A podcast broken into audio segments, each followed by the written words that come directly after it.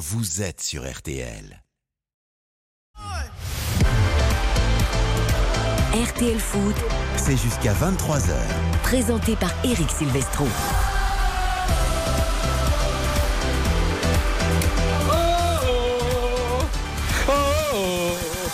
Soirée sur RTL ce soir Bonsoir à tous, ravi de vous retrouver pour RTL Foot. Nous sommes ensemble pour conclure cette belle semaine jusqu'à 23h, vous l'avez compris. Johan Rioux est déchaîné. Ah, bon, un peu comme toutes les semaines, vous me direz, mais peut-être encore un peu plus que d'habitude. Je sais pas si c'est le 4-3 du Paris Saint-Germain-Lille du début d'après-midi qu'il a mis dans cet état. En tout cas, il est en pleine forme. Salut mon Johan. Coucou Eric, et puis ce qui est beau, tu vois, c'est que j'ai vu que juste 5 minutes avant l'émission, t'as appelé ta femme pour lui dire bonne soirée mon amour, à tout à l'heure, à demain, on déjeune ensemble demain, et c'est beau l'amour et c'est beau la vie. Eh ben voilà, c'est dit. Il faut surtout que je récupère ma fille après son spectacle de théâtre. C'est surtout ça qu'il faut pas que j'oublie. Euh, bonsoir Xavier Domergue. Salut Eric, bonsoir à toutes et à tous. Tout va bien Très bien, en pleine forme. Vous avez résisté tout l'après-midi aux frasques de Johan Rioux. Ouais, Il faut on- encore tenir 3 heures. Et heureusement qu'il est arrivé assez tard aujourd'hui, parce que, euh, vu dans l'état dans lequel il est, ça va être long. hein. Bonsoir Baptiste Durieux. Bonsoir à tous. Qui lui est allé s'aérer l'esprit au Parc des Princes avec Nicolas Georgerot qui a vu un super match de foot. 7 buts, 4-3. Ce sera notre grand replay tout à l'heure à partir de 20h15. Le PSG qui est passé tout près d'une quatrième défaite consécutive, mais grâce à ses stars, doublé d'Mbappé, but de Neymar. Et de Messi, quel coup franc direct dans le temps additionnel, a réussi à l'emporter. Mais Neymar s'est blessé. Il y a beaucoup, beaucoup de choses à dire sur cette rencontre. Notre match du soir, coup d'envoi 20h45. C'est le podium là qui est en ligne de mire pour les Marseillais. Et il faut gagner car Lens et Monaco l'ont emporté cet après-midi. C'est pour Marseille en déplacement chez l'équipe en forme. L'équipe qui marque le plus dans toute l'Europe depuis le début de l'année 2023. C'est Toulouse, le promu Toulouse-Marseille. Belle affiche. Il va y avoir une ambiance de feu au stadium. Patrick Hisson, bonsoir. Bonsoir euh, messieurs, euh, bonsoir à tous. Euh, effectivement, ce sera plein ou quasiment. Il reste quelques places en, en balcon. 900 euh, Marseillais qui ont obtenu l'autorisation de faire le déplacement ce soir et puis quasiment 30 000 supporters toulousains pour ce match dont on vient d'avoir des compos d'équipe. Eh Si ben, ça on, va, vous les- on va les découvrir dans quelques secondes. Patrick, merci beaucoup. Pas, de- pas d'échauffourée, tout s'est bien passé aux abords Alors du pour l'instant, tout va bien. J'ai assisté à l'arrivée des bus. Il y en avait une dizaine. Tout le monde est rentré dans le parcage. Pas de gaz lacrymogène dans le stadium. Tout va bien pour l'instant.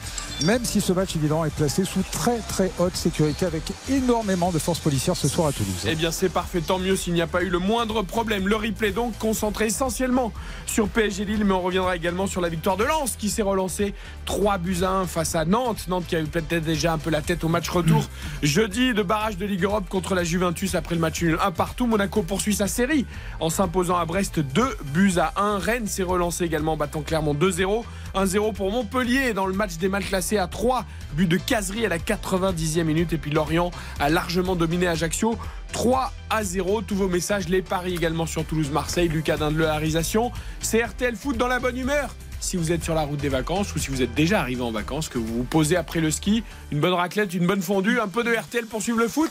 Et c'est parfait. Soyez les bienvenus. RTL Foot. Alexis Sanchez, la course d'élan, il va ouvrir le pied droit, à contre-pied parfait sur Moridio, ouverture du score de l'Olympique de Marseille.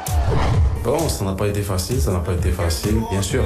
C'est très long pour moi parce que voilà, per- perdre sept matchs, euh, c'est pas facile. Mais pour moi, pendant ce temps, voilà, euh, ce que je devais faire, c'est d'accepter, travailler. On veut essayer de faire euh, ce stadium une forteresse imprenable. On voit bien la communion avec les joueurs, on voit bien la ferveur. Et puis même les joueurs, ils se sentent transcendés. Euh, il y a souvent des témoignages et en disant euh, quand on a un coup de mou, euh, euh, c'est eux qui nous reboostent. Nos supporters vont briller par leur ferveur et leur voix. Le Secanto toulousain, Philippe Montagnier, Eric Bailly, le retour dans la défense de l'Olympique de Marseille. On va confirmer tout ça avec Patrick Hisson qui nous a dit qu'il avait des compos. Eh bien, on a hâte de les découvrir, Patrick. Alors, euh, du côté marseillais, quelques petites surprises euh, malgré tout. Avec euh, dans les buts, bon, Paul Lopez, pas de changement. Une défense avec euh, Kolasinac, Balerdi et Mbamba. Ah, pas de Bailly. Non, pas de Bailly. Bailly sur, sur le banc des remplaçants, je vérifie. Euh, je pense que oui. Ouais, il, est, je- il est sur le banc. Ouais, sur Ouais, le il est sur le banc. Euh, devant cette défense, évidemment, pas de changement non plus. Verretou et, et, et Rongier. Euh, sur les côtés, euh, et euh, Tavares qui est bien titulaire. Et puis l'autre petite surprise, effectivement, c'est la présence de Under et de Ouani, surtout Unai, pardon, pour encadrer Alexis Sanchez à l'attaque. Voilà les, les Ah, infos pas de principales. Malinowski et pas de Gendouzi au coup d'envoi. Très bien. Under et Unai titularisés. Parfait. Côté toulousain Alors côté toulousain, c'est par contre l'équipe annoncée euh, dans la presse euh, ce matin avec euh, Maxime Dupé dans les buts, une défense à 4 avec Dessler, Rowe, Nicolaisen euh, et euh, Suelzo. Devant cette défense, Spearings, De Jaguerre et Vanden Boomen. Et puis les trois attaquants du, du TFC, euh, Zakaria Abouklal sur le côté droit, Dalinga dans l'axe et Ratao sur le côté gauche, le Brésilien qui a été préféré à Shaibi. Quelle profondeur de banc quand même du côté de Marseille. Euh, on a quasiment deux équipes, notamment devant. hein. Ah ben là, quand on regarde effectivement le, le banc ce soir avec euh, Payet, Gendouzi, Vitinha, Malinowski, Eric Bailly, c'est quand même, euh, voilà, pour ne citer que, hein, c'est quand même assez, euh, assez qualitatif. Effectivement, on a cette possibilité de, de doubler les postes sans perdre en qualité. Donc euh, c'est intéressant de voir la première titularisation de d'Asdin Ounahi. Euh, ce soir dans ce rôle-là. Il a déjà fait des merveilles avec un peu de réussite. On se souvient de ce but somptueux.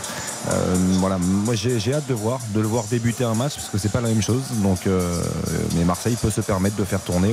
En ce moment, ça marche plutôt bien. Et il se passe à cette équipe de Toulouse qui a marqué donc 30 buts, hein, on le disait, depuis le début de l'année 2023. S'il n'y a pas une équipe qui a fait mieux en Europe, on va avoir du spectacle. Ah ouais, et puis tu vois, c'est une équipe qui vient de la Ligue 2 et avoir autant de personnalité quand tu es un promu.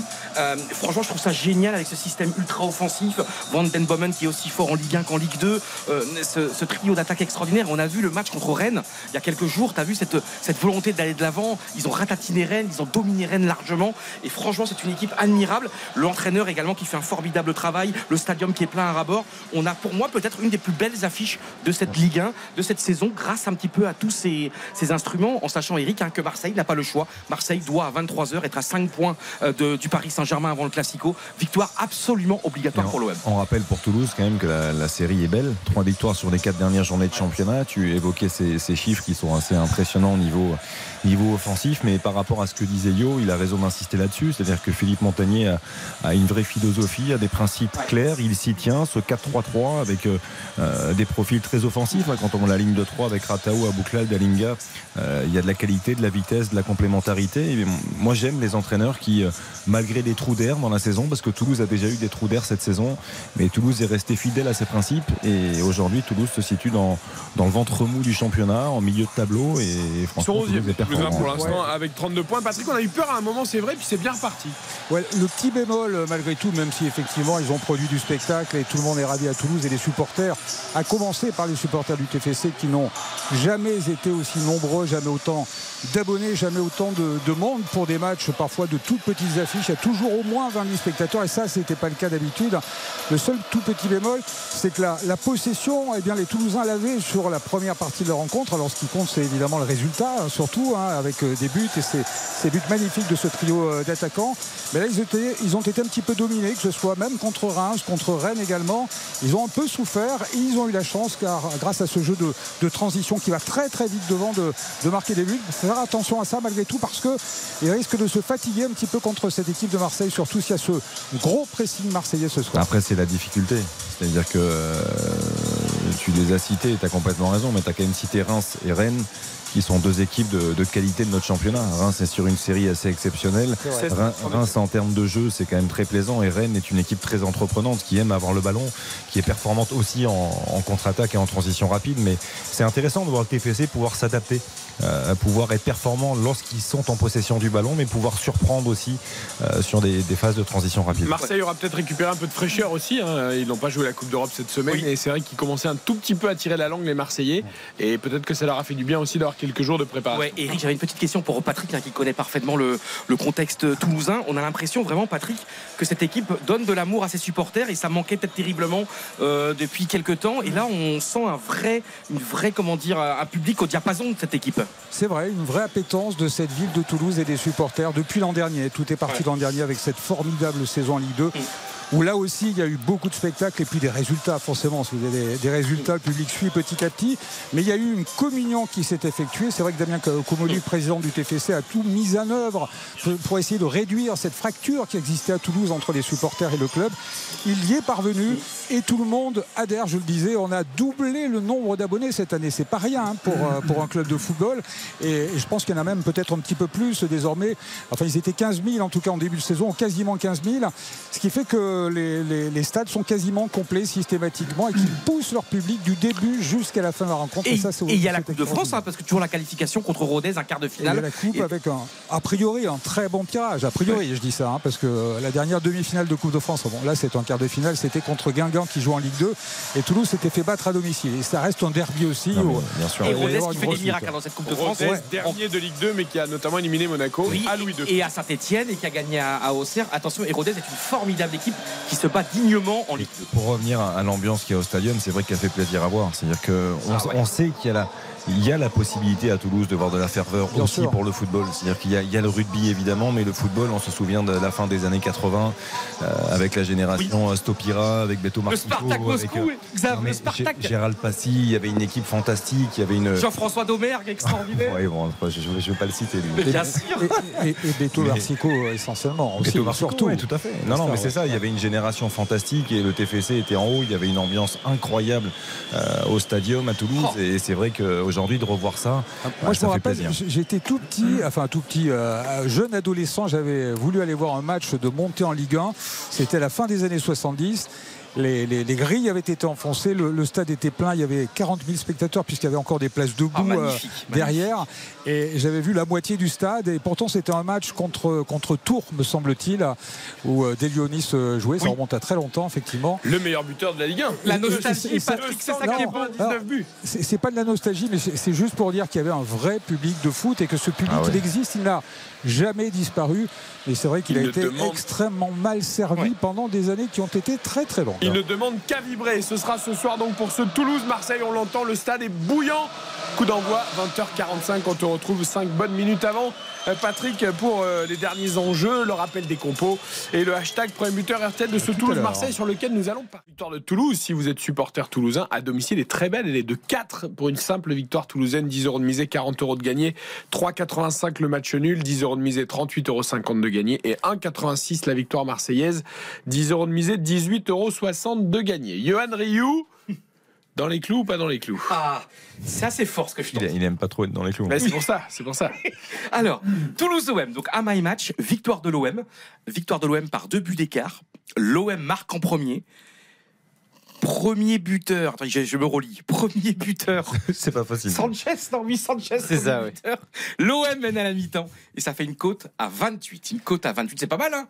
Voilà. Vous savez pourquoi il se relie? Parce qu'en fait, au départ, il avait prévu premier buteur Malinowski. Bien sûr. Ça faisait une cote à 36, mais il sait bien, il a bien réagi puisque Malinowski n'est pas titulaire. Du coup, il a changé sa cote à la dernière minute et il a mis Sanchez, ça l'a fait baisser légèrement puisque Sanchez est le, le buteur de l'OM. Mais c'est une belle cote, Johan, trouvé à 20. Et juste, à- et toi, Eric, comme ça, à brûle pour pointe, et pour, tu penses quoi ce soir? Sans parier, juste comme ça pour le plaisir. Je pense quoi? Oui, tu penses. C'est-à-dire un pronostic? Oui, qui tu vois ce soir? Qu'est-ce que tu vois? Je vois un partout. Ah, pas mal. Ce serait pas mal.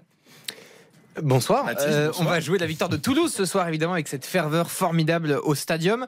La victoire donc de Toulouse, on va mettre Abouklal en buteur, qui euh, pour moi est très très bon, notamment euh, cette saison, est vraiment important dans, dans, cette, dans ce jeu offensif toulousain. Plus de 3,5 buts dans le match, et je vois les deux équipes qui marquent en première période. C'est important de préciser. Et tout cela nous fait une cote de 32 dans un My Match Winamax. Juste pour la petite précision, par rapport à ce que vient de dire Baptiste, euh, Toulouse en, en ce moment est performant. Toulouse peut bien sûr s'imposer ce soir face à l'Olympique de Marseille.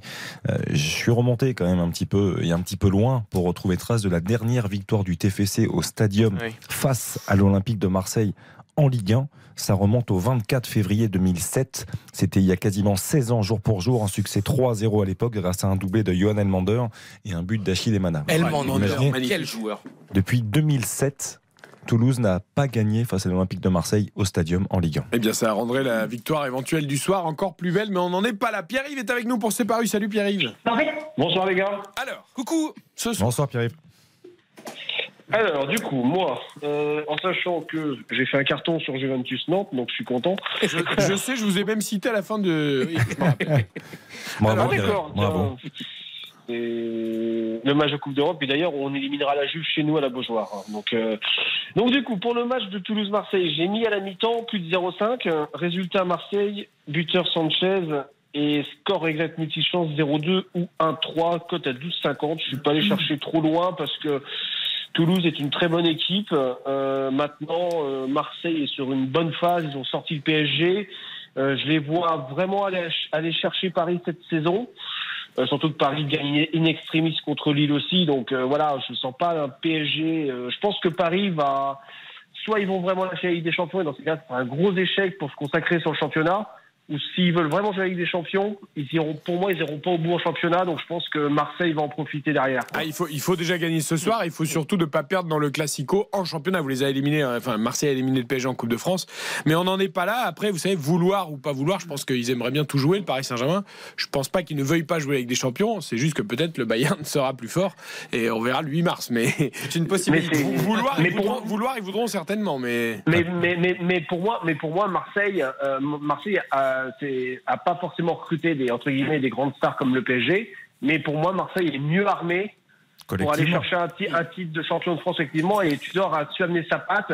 Et j'étais à Nantes-Marseille et j'ai vu Azedine Ounahi nous faire ce geste technique qu'il nous a fait sur le deuxième but, Ouais. qui était ma- qui, était magique. Ouais, et pour moi, si, Mar- si Marseille garde cette régularité, pour moi, je vais pas dire qu'ils seront champions de France, mais ils seront à un ou deux points peut-être du PSG. Après, ça dépend comment Paris. Là, Paris en ce moment, ça va très très mal. Moi, je pense que Galtier va sauter après le match du Bayern. Je les vois pas. Je les vois pas. euh, voilà. franchement, je les Ok. vois pas gagner, se qualifier.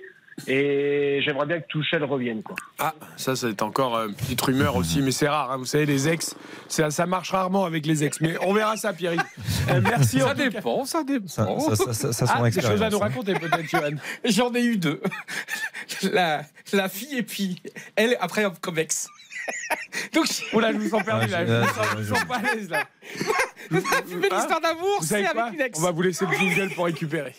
Il s'est un peu emmêlé les pinceaux, Yohan Ryu, un peu comme le Paris Saint-Germain cet Ah, après-midi. Ah oui. Mais finalement, ça s'est bien terminé pour le PSG, vainqueur de Ligue 4-3. On en parle juste après la pub.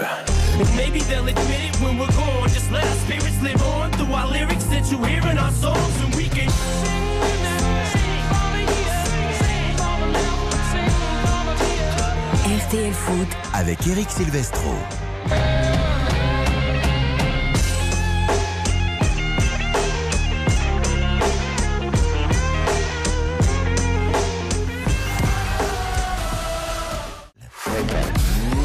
RTL Foot, Le replay.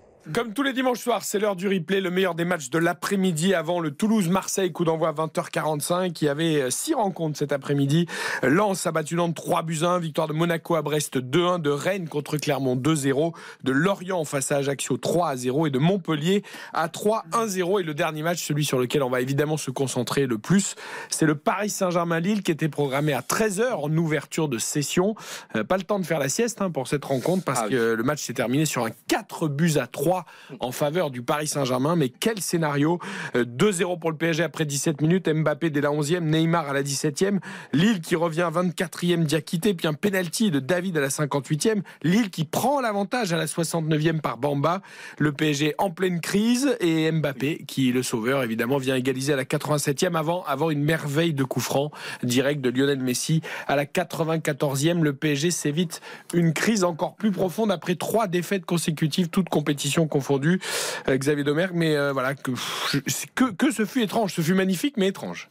Je, je pense que c'est le résumé de la saison du PSG. Je trouve que ce match-là euh, est le résumé de cette saison. C'est-à-dire que l'entame de match est très compliqué.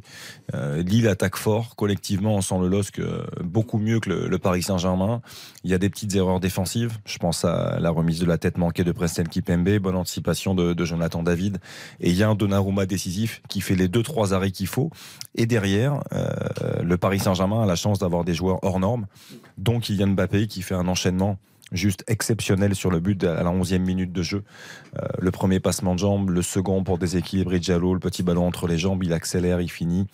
Euh, voilà, le PSG, pour moi, c'est le résumé de leur saison. Euh, ils s'en sont sortis grâce à leurs individualités. Et en face, on a vu une équipe lilloise très cohérente, même à 2-0, ne pas lâcher, se créer encore beaucoup d'occasions. Et Lille, à mon sens, méritait mieux. Au regard de ces 90 minutes, Lille au- aurait dû repartir avec le point du match nul, mais en face, il y a toujours ces individualités capables de faire la différence à n'importe quel moment. En témoigne ce coup franc merveilleux de Léo, Léo Messi dans le temps additionnel. Une équipe face à des stars. Euh, les stars qui ont eu le dernier mot. Pour une fois, ils ont souvent le dernier mot, mais voilà. Euh, le match nul aurait été plus logique? À moi, Eric, pour moi, je suis très très en colère contre ce Paris Saint-Germain, encore une fois, et je pense que j'ai raison. Ce qu'on a vu cet après-midi, je pense qu'un grand club doit avoir de la tenue. C'est-à-dire, bon, chacun son avis, mais c'est quand même moi qui ai raison. C'est très important. Depuis des mois et des mois, depuis des mois et des mois, je répète Vous les seriez mots bien à Paris, vous. sur le Paris Saint-Germain. Vous mangez bien, vous dormez bien Non, parce qu'apparemment, vous pouvez donner Non, des conseils je aux suis autres. très très énervé parce que franchement un grand club se doit avoir une attitude une manière d'être une manière de faire mais aujourd'hui ne sort de ce match que de une fébrilité un manque de savoir-faire. Quand tu vois Luis Campos un dirigeant important de ce club qui fait ce qu'il veut qui se prend pour le shérif qui se croit dans un western dans un film de Sergio Mm. Leone qui arrive qui fait ce qu'il veut qui descend de la tribune qui est sur le terrain qui fait ce qu'il veut. C'est le chef euh, c'est le chef de gare c'est le mec qui est de l'aéroport. Il, il- il fait ce qu'il veut en fait. C'est lui qui arbitre c'est lui qui parle aux arbitres c'est lui qui parle à Galtier il parle aux joueurs il va il va tu rends compte il parle mal euh, après le 4-3 il va mal parler à un officiel. C'est ce qu'on a vu est honteux. Alors et qu'on me dise pas oui mais il faisait pareil déjà à Lille il faisait pareil bah, je Il suffit de le sanctionner. Oui, bah justement, mais comme dans le football français, évidemment, on a laissé le PSG, me semble-t-il, euh, euh, aller Ah, faire un, un un- mini-stage euh, alors qu'il y avait la Coupe de. France et on a retardé pour ces messieurs du Paris Saint-Germain, ces messieurs du Qatar, pardon. On les a laissés évidemment jouer le lundi la Coupe de France au mépris du club amateur qui était extraordinaire d'ailleurs. Je suis très énervé parce que pour moi le football, par ailleurs, donc là, Luis Campos, évidemment, c'est honteux, honteux, honteux. Euh, aussi, pour moi, le football, c'est un collectif et là, il n'y a absolument aucun collectif. On est dans la droite lignée de ce qu'on en a vu mardi dernier, euh, où là, bon, bah voilà, il y a le, évidemment le génie de Messi, le génie de Mbappé, mais il y a trop de choses. Surtout, c'est que même sur le terrain, tu as vu l'ambiance malaisante. Baptiste, tu vas nous raconter, tu étais au stade. Je crois qu'il n'y avait pas une grande ambiance, il n'y avait pas une super ambiance. C'est-à-dire que tu as un public de. Je trouve qu'il n'y a rien qui va. Et peut-être que le 8 mars, il y aura cette punition, parce que cette punition, elle va devoir arriver. Un jour, un jour, on paye la note, un jour, on paye l'addition, un jour, tu récoltes ce que tu mérites. Et ce Paris Saint-Germain ne mérite qu'un jour bah, de, de, de se voir la réalité en face. Alors, ça n'a pas été mardi dernier. Et un dernier petit mot, parce que je suis très énervé sur Galtier. Galtier, pour moi, devrait démissionner, évidemment, après ce qui s'est passé aujourd'hui. Galtier s'est fait devant les yeux du monde entier. Euh, il s'est fait, comment dire, entre guillemets, démettre de ses fonctions par, euh, par, le, par le directeur sportif, puisque c'est lui qui faisait tout. Dans le dernier quart d'heure, on ne voyait plus que lui. Le réalisateur ne montrait même plus Galtier, mais montrait Campos. Campos a outrepassé ses règles. Campos a outrepassé les règles, a outrepassé- outrepassé les lois. Et ce qui se passe vraiment avec ce club, on est dans l'indicible. Baptiste, tu étais au stade. C'est vrai que Campos, ça nous a tous surpris. On connaît le personnage, on sait qu'il peut être virulent, euh, très expressif, mais là, euh, à un moment, on l'a vu dans la tribune présidentielle, puis cinq minutes après, on l'a vu limite sur la pelouse. C'était très, très surprenant. Il était partout, il était partout. On aurait dit euh, N'Golo Kanté des, des grandes heures, vous savez, qui est partout sur le terrain à la fois. Donc non, c'était très très malaisant. Euh, on a pu l'observer même avec, avec un camarade avec des jumelles. Et effectivement, l'état de nervosité sur les actions, il outrepassait complètement ses droits. Il était très véhément avec le avec le staff du, du LOSC et pour certains, il, en plus, il, il en connaissait. Donc euh, il y avait strictement aucun respect. Puis surtout, c'est un désaveu total pour Christophe Galtier. Que quand nous, on voit on voit Campos qui limite à deux doigts de faire les changements à la place de Galtier, on est on est consterné. On est là en tribune en se disant mais qu'est- qu'est- il est en train de se passer quoi en fait concrètement? Donc franchement, effectivement, oui, c'était euh, très très bizarre. Et puis surtout, on sentait la nervosité, c'était palpable quoi. Alors écoutez Christophe Galtier justement euh, sur euh, Luis Campos et son, son attitude un peu particulière aujourd'hui. On a le droit, euh, Louis est un passionné, un compétiteur, assoiffé de victoire et euh, on a des objectifs très élevés. À Monaco, il n'y a pas eu du tout d'ingérence. Euh, là-dedans sur un plan tactique, sur un plan technique. Il y a eu de la colère, mais pas d'ingérence du tout. Quant à aujourd'hui, moi je suis devant, donc je vois pas ce qui se passe euh, derrière. Heureusement que je regarde ce qui se passe euh, devant moi. Évidemment qu'il y a des images qui circulent. Louis c'est un passionné, compétiteur, et ça dénote quoi? Ça dénote une grande envie de, réussir de manière collective à la fois avec nos supporters, à la fois avec nos joueurs, à, la fois avec notre staff technique et l'encadrement. Évidemment que Louis fait partie de l'encadrement technique et sportif. Voilà, moi ça me pose aucun problème puisqu'il n'y a pas d'intervention sur un plan euh, technico-tactique. Il y a la passion, la passion, la passion. Propos recueillis par Nicolas Jean-Jean au Parc des Princes. Alors, ce qui est bien avec euh, Christophe Galtier, c'est que Neymar qui va dans un fast-food à 1h du matin et qui joue au poker deux jours d'affilée, ça lui pose aucun problème. Euh, Mbappé qui remonte ses camarades, ça lui pose aucun problème. Marquinhos qui empêche les, les joueurs d'aller voir les supporters à Monaco, ça lui pose aucun problème. Campos Non, qui mais rentre sur le terrain, non, ça mais lui pose Eric, aucun problème. Eric, non, non, Eric, mais moi je veux bien qu'on nous prenne pour des jambons euh, Mais pendant non, mais longtemps. c'est- pas qu'on nous prend Rien pour des jambons, mais, mais, mais, mais à, mais qui, ça. a posé problème depuis le début, depuis l'arrivée du Qatar? À qui? Arrêtons un peu de pointer Christophe Galtier, c'est facile de pointer Christophe Galtier, tout rôle, il a il, il tape Ah, du je poing je sur la pointe table. pas Christophe Galtier pour ses Pochettino- responsabilités. Pochettino, il l'a fait. Est-ce qu'ils l'ont fait les autres? Le problème dans ce club, on peut me dire ce qu'on veut, mais le problème dans ce club, c'est que les ficelles, c'est pas l'entraîneur qui les tient. Donc à un moment donné, je pense que Christophe Galtier, s'il était entraîneur du LOSC et qu'il avait eu Neymar avec lui, je pense que Neymar, il n'aurait pas été dans le groupe. Après ce genre de choses-là, je le pense sincèrement. Il est au PSG, il doit agir différemment et composer avec les hautes instances du club, les hautes instances qui dépensent beaucoup d'argent pour avoir ces joueurs-là. Et aujourd'hui, il n'a pas le choix, malheureusement, de prendre Neymar dans le groupe, de le faire jouer, malgré tout ce qu'il peut faire. Et c'est- très délicat comme position. Oui, mais ça, de, hein. de dire à quand de dire devenus fous. De, de dire aujourd'hui, par exemple, euh, oui, c'est la passion. Non, mais euh, c'est quoi la passion? Donc en fait, parce que t'es passionné, tu fais n'importe quoi, tu rentres sur le terrain, tu fais l'arbitre, tu te comportes Non, comme, mais un, ça, je suis comme, d'accord. un, comme un mec dans un western. Non, mais il y a un moment donné, alors moi je veux bien qu'il défend ses amis, évidemment, on sait qu'ils sont amis fraternels. Enfin, moi, j'ai pas vu un carton jaune sorti, par exemple, pour Luis Campos. Je vois régulièrement des cartons ça. jaunes Mais rappelle-toi, il a fait récemment. Des sombres adjoints, des préparateurs physiques sur le banc dès qu'ils se lèvent et qui vont un peu trop loin. Mais regarde, il y a eu un match là, il y a quelques moi, semaines au Parc des Princes sorti, hein. où c'était pareil, il était arrivé quasiment, il allait rentrer sur le terrain. Mais vous savez, le football français, c'est un football très. Moi, je n'aime pas ce football français, j'aime pas le. C'est toujours des arrangements entre amis, entre on ferme les yeux, on met les, les trucs sous le tapis, la poussière, on veut jamais rien voir les choses. Alors oui, alors le PSG, quoi, il faut leur donner le titre aujourd'hui, ça y est, on joue pas le Classico dans une semaine. Alors moi, ce qui est, ce que je trouve terrible, est-ce qu'il n'a pas fait ça Tu sais, parce qu'il sait qu'il y a le Classico dans une semaine pour montrer un peu le torse, pour dire attendez, on se pré. Non, mais parce qu'on, ils ce sont des entre guillemets, comme ils sont tellement entre guillemets intelligents et dans le mauvais sens du terme, parce qu'ils connaissent toutes les tous les rouages du football, tous les ficelles, ils se disent peut-être qu'il s'est dit, bah attends, dans une semaine, attention, ça va être chaud bouillant, je pourrais pas le faire dans une semaine, donc je préfère euh, comme ça gueuler auprès de l'arbitre pour éventuellement mettre de la pression sur l'arbitre de dimanche. Je trouve que c'est pas sain du tout. Je trouve que ce qui s'est passé cet après-midi, très honnêtement, euh, là, on dépasse les bornes, rien qui va, euh, et c'est inadmissible. Bon, Baptiste, la bonne nouvelle, quand même, sportivement parlant, euh, c'est que Kylian Mbappé, on s'en doutait bien, dès qu'il est sur le terrain, c'est différent pour le Paris Saint-Germain. Il a mis deux super buts. Euh, il a encore un peu porté son équipe. Il aurait peut-être pu d'ailleurs prendre un carton rouge parce qu'à un moment, il y a une petite semelle. Bon, il, il essaye de retirer le pied quand même. Ouais, mais il y a le pied, il y a le Oui, rouge. mais il essaie de retirer le pied. Ah, mais donc il essaye, c'est sans doute mais- pour ça qu'il prend qu'un jaune. Euh, mais enfin, il a été décisif. Et puis il y a Lionel Messi. Alors, Lionel Messi, c'est un cas à part. Il marche pendant 90 minutes. Et après, il met un coup franc fabuleux. Voilà, bon, ouais, c'est Lionel Messi, quoi. Voilà, c'est l'histoire du foot et Lionel Messi. Pour revenir sur Mbappé, il a eu une importance qui est considérable. Effectivement, c'est lui déjà qui remobilise tout le monde et qui remobilise y compris le Parc des Princes d'ailleurs. Effectivement, l'ambiance sur Naldi était pas fantastique, mais quand Kylian harangue les supporters, il se passe quelque chose. Euh, deux buts et puis surtout euh, une omniprésence euh, par rapport à ses partenaires. Il était au milieu de tous, à donner parfois des consignes, à parfois dire quand il était pas content, quand il y a le but de Bamba, euh, il pointe sa défense centrale en disant les gars, c'est c'est trois contre un, vous êtes fous. Enfin, qu'est-ce qui se passe? Pourquoi vous pourquoi vous prenez ce but? On n'a pas le droit. Et donc il a cette espèce d'importance. Lui, de sur le premier but, il est aussi à 3 contre 1 et puis il le met aussi. Donc ça arrive Et- que les attaquants à 3 contre 1 s'en sortent. Non, mais bien il, sûr. Il l'a d'ailleurs montré avec un petit pont sur Diallo et un but extraordinaire d'entrée. Bien sûr, sauf que Jonathan Bamba, c'est peut-être pas Kylian Mbappé, sans faire injure euh, aux Lillois. Non, mais belle frappe quand même. Voilà, en tout cas, c'est- lui, même si Messi, effectivement, par ce pied gauche formidable, arrive à marquer ce but qui est très important fatalement. Celui qui réveille tout le monde, à tout point de vue, c'est Mbappé. encore. Alors, on va avoir Samuel Duhamel avec nous, qui lui était à Lens-Nantes, mais qui suit aussi Lille, évidemment. Il Mhm. pourra peut-être nous parler de comment c'est ressenti dans le Nord, euh, cette, euh, cette défaite de Lille à Paris 4-3. Mais d'abord, on écoute justement Kylian Mbappé chez nos confrères de Prime Video, analyse, euh, pas qui résume tout. Le match, il n'était pas, était pas top. On fait beaucoup d'erreurs, on a beaucoup euh, de sauts de concentration. On a montré que même quand on n'est pas forcément dans le meilleur des jours, même quand le, contexte n'est pas forcément favorable, nous, on, est une équipe différente, on a des joueurs différents et on est capable de, s'en sortir tout le temps. Ça va mieux, ça va mieux. Je suis pas encore euh, à 100%. Bien sûr, on, on voit le match, les ballons que j'ai touchés, mais il y a un moment où je pioche en deuxième mi-temps, début de deuxième, de la 45 à la, à la 60-65. Je pioche. Et après, c'est la fierté qui, qui a parlé parce qu'il y avait, il y avait plus beaucoup d'énergie, mais, mais on voulait pas perdre. C'était hors de question pour nous de, de revenir chez nous encore et de perdre.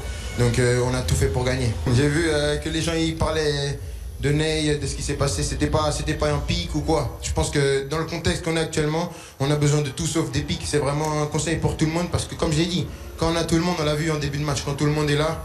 euh, les équipes elles ont du souci à se faire donc j'espère que, que Ney va revenir vite parce que c'est c'est un joueur primordial pour nous. Ouais, en torse de la cheville hein, pour Neymar, le pied a tourné, euh, Xavier. Alors on parle quand même d'un espoir euh, pour le Paris Saint-Germain. Pas de fracture. Pour le, pour le Munich, le, pour Munich le, le 8 mars, parce qu'il n'y a pas de fracture. Un dernier mot sur euh, Kylian Mbappé? Non, c'est un dernier mot sur euh, parce qu'il y a comme un adversaire. Lille a, a été encore une fois, encore une fois admirable. Lille méritait de gagner ce match. Et pour moi, encore le football, Paris ne pourra pas tenir toute la saison avec un ou deux joueurs, une ou deux individualités. Et attention quand même Mbappé, parce que déjà il y a quelques jours, euh, être le patron en disant attends, faites attention à quoi manger, comment dormir. Attention, hein, tu es joueur. Faut pas outrepasser non plus parce que évidemment ça va gaver les joueurs. Si moi j'avais été joueur du PSG, j'aurais vraiment été gavé par euh, les mots de Mbappé. C'est Bah, pas si lui, vous, vous c'est pas lui le patron. Si vous vous interdit d'aller au fast-food, c'est comme Neymar. hein. Ça, ça a posé un problème. hein. Non, mais et on C'est-à-dire, doit Si on veut que vous soyez bon au micro, il faut que vous puissiez aller au fast-food. Je avant. suis allé tout à l'heure juste avant l'émission. coup, ils avancé.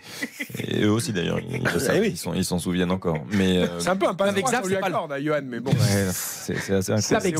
Mbappé, c'est pas le papa et le maman des joueurs, hein, c'est pas le président des joueurs. Je, suis d'accord. Après, euh, voilà, ça fait partie de l'investissement d'Mbappé, comme l'a dit euh, Baptiste. C'est des choses euh, dans le groupe se passeraient par moment. Euh, c'est vrai, parce que Neymar doit se dire, c'est pas mon papa, c'est pas à lui de décider de quoi que ce soit. Donc, euh, moi, j'aimerais revenir à la blessure de Neymar. Je, très sincèrement, je, je ne comprends pas aujourd'hui. Alors, j'espère hein, de tout cœur qu'il soit là pour le Paris Saint-Germain, pour le Paris Saint-Germain contre le Bayern. Mais je ne vois pas comment il peut se rétablir de cette blessure-là. C'est-à-dire qu'il a essayé de se relever. On le voit même sur l'image. On sait qu'il a déjà une grosse fragilité au niveau de la cheville, au niveau de cette cheville en plus là en particulier.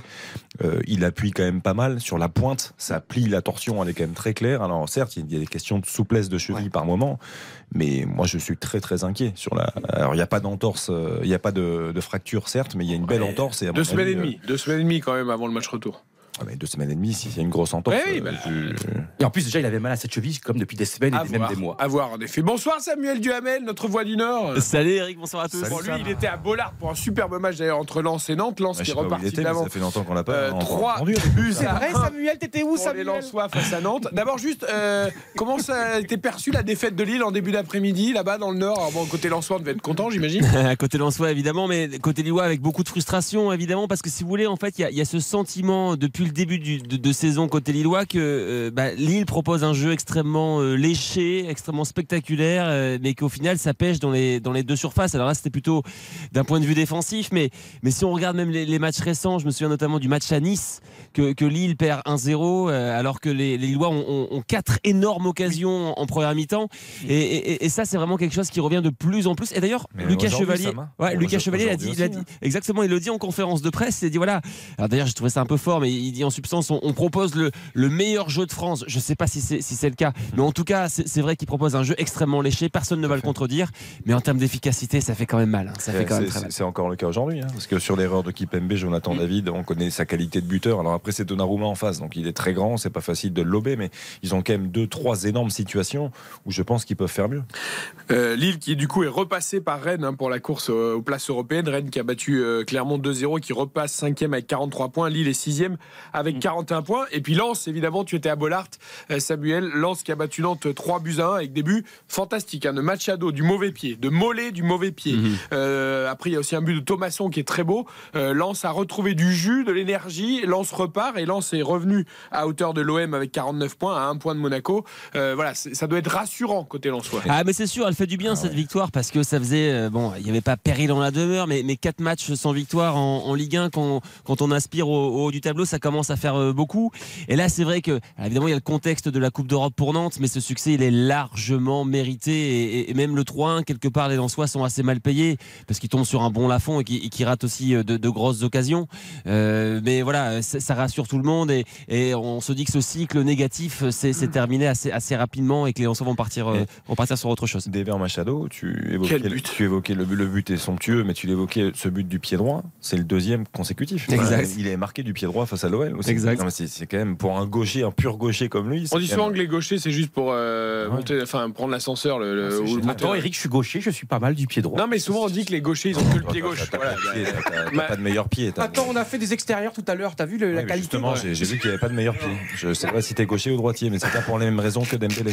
Euh, on va écouter Adrien Thomasson à ton micro, Sam, après cette victoire 3-1 de Lens face à Nantes. Lens qui repart donc de l'avant. On a retrouvé de, de l'allant, même si on ne l'avait pas perdu. Mais, euh, mais voilà, euh, on avait à cœur de, gagner aujourd'hui. En plus, euh, à domicile, Euh, on a marqué trois buts. Encore une fois, on aurait pu en marquer plus, mais le plus important, c'était de, gagner et c'est chose faite. Euh, le plus important dans le football, c'est de se créer des situations. Et chaque match, on, on en a. Donc, euh, au bout d'un moment, l'efficacité va revenir, même si ce soir, c'est déjà pas mal avec trois buts. Ouais, et il a marqué, la recrue Adrien Thomasson, bien intégré. Fugini aussi était titulaire.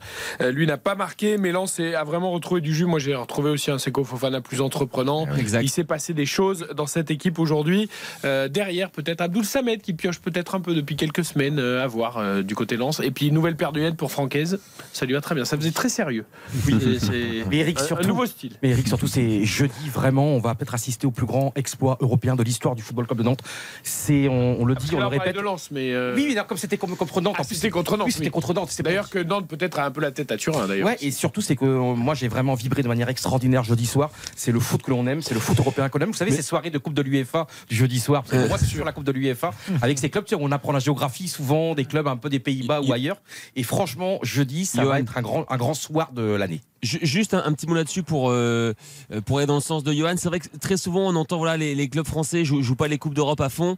Euh, le sentiment qui, qui prédominait quelque part, c'est que vraiment le, le- le- FC Nantes et Comboiré ont choisi d'abord de, de- de privilégier ce, ce grand rendez-vous de jeudi. Et quitte à. Voilà, là, il a, il a- il a- il a fait six changements pour, pour ce match-là. Ouais, et, et voilà, dans sa tête, l'événement c'est jeudi. Et évidemment, on espère tous que ça va passer. Et on espère que ça passera pour Rennes face au Shakhtar Donetsk et pour Monaco face au Bayer Leverkusen pour avoir plein de points à l'indice UEFA et des clubs français engagés en huitième de finale de la Ligue Europe en espérant aussi que le PSG arrive à passer le Bayern Munich en huitième de finale de Ligue des Champions. Merci Sam, très bonne fin de week-end. Merci, Sam. Et au plaisir de te retrouver la semaine prochaine. Lens se déplace à Montpellier et Lille recevra Brest. Ce sera notre match du vendredi soir d'ailleurs à 21h. Les joueurs viennent de rentrer sur la pelouse. Patrick, ils sont à Toulouse Apparemment oui. On va le retrouver juste après la. RTL Foot, Avec Eric Silvestro.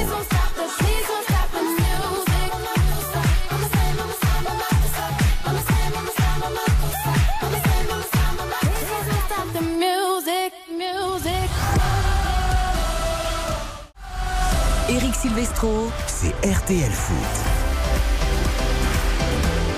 RTL Foot jusqu'à 23h pour le dernier match de la 24e journée de Ligue 1 Toulouse-Marseille. Coup d'envoi éminent, tout le monde s'installe. Yohan Rioux, Xavier Domergue, Baptiste Durieux et surtout Patrick Hisson au stadium pour Ouais. nous commenter ce match. Qui a donné le coup d'envoi fictif d'ailleurs de ce match Euh, Alors écoutez, je sais pas parce que je vous avais perdu dans l'ambiance tout à l'heure. J'étais en train d'essayer de régler le micro. Effectivement, j'ai vu, un, un monsieur se donner le coup d'envoi. Bah, je sais quel pas. monsieur, Xavier Ah, Domergue Ah oui On en a parlé, non Bah oui, on en a parlé il y a quelques On en a parlé secondes. il y a quelques minutes, Johan Elmander. Johan Elmander, Ah, buteur toulousain. D'accord, très bien. Bah, Il a changé un petit peu. De loin et en l'absence d'écran de contrôle devant moi, c'était un petit peu compliqué de le reconnaître. hein. Voilà.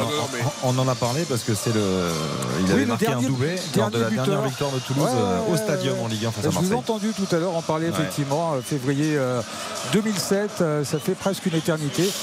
Et ça fait, euh, je crois, 16 matchs d'affilée, euh, ou 14 matchs d'affilée que les Toulousains n'ont pas gagné contre les Marseillais. Et le coup d'envoi qui vient d'être donné à l'instant par l'Olympique de Marseille qui fait circuler euh, dans l'axe euh, ce ballon pour euh, Balerdi qui va chercher une solution loin devant. Ce sera beaucoup trop long. Directement dans les bras de Maxime Dupé, le gardien du, du TFC qui accomplit lui aussi une superbe saison depuis le début de, de cette année, depuis le début de ce championnat. Long ballon devant à destination de Ratao qui est pris, mais ballon récupéré en deux temps par les Toulousains. Un petit peu confus le contre qui peut s'activer pour les Marseillais sur le côté droit du terrain avec dans la surface de réparation la tentative de talonnade de Jonathan Kloss finalement interception de la part du TFC ça va très vite d'un camp à l'autre. Même si tout le monde est regroupé là dans le camp euh, toulousain il n'y a pas beaucoup d'espace. Et le TFC qui perd ce ballon qui va revenir sur Tavares sur le côté gauche qui est obligé un petit peu de, reculer peut-être voilà et de revenir euh, chercher euh, plein axe euh, Kolasinac pour euh, l'équipe euh, marseillaise. Une minute euh, de jeu 0-0 évidemment toujours entre Toulouse et Marseille Deux choses à vous préciser. Stéphanie Frappard est au sifflet ce soir de ce Toulouse-Marseille. Et pour ceux qui aiment le basket, sachez qu'à l'instant, l'Asvel, championne de France en titre, vient de gagner la Leaders Cup euh, de basket en battant Bourg-en-Bresse 83 à 74 en finale. Premier titre de la saison donc pour. Ouais, un petit mot aussi par rapport au- euh, aux rencontres européennes. Le Barça joue ce soir euh, face à Cadix. Euh, on a notamment euh, Jules Koundé qui est titulaire côté français. Et puis il y a quelques instants, l'Atlético euh, s'est imposé, l'Atlético Madrid évidemment, face à Bilbao. 1 à 0 avec un but d'Antoine Griezmann. Et c'est dit. Qu'est-ce qu'il y a, Yohan Oui, je vais juste dire un mot. Bravo à Patrick, parce que rien ne vaut un match commenté à la radio. La magie des ondes, votre voix chaleureuse. Patrick, faites-nous rêver. Bah écoutez, merci beaucoup, c'est très gentil. J'espère que les joueurs vont nous faire rêver également.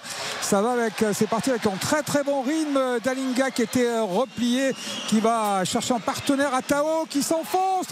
Là, ce fond de réparation, il a frappé Ratao. Il est contré par le dos de Valerdi. Ça a failli revenir sur euh, je ne sais pas qui qui était présent. En tous les cas, c'était Dalinga qui s'était replacé. C'est pas terminé pour les Toulousains. Le capitaine de est sur le côté droit du terrain pour euh, Michael Dessler qui va pouvoir centrer le centre de Dessler.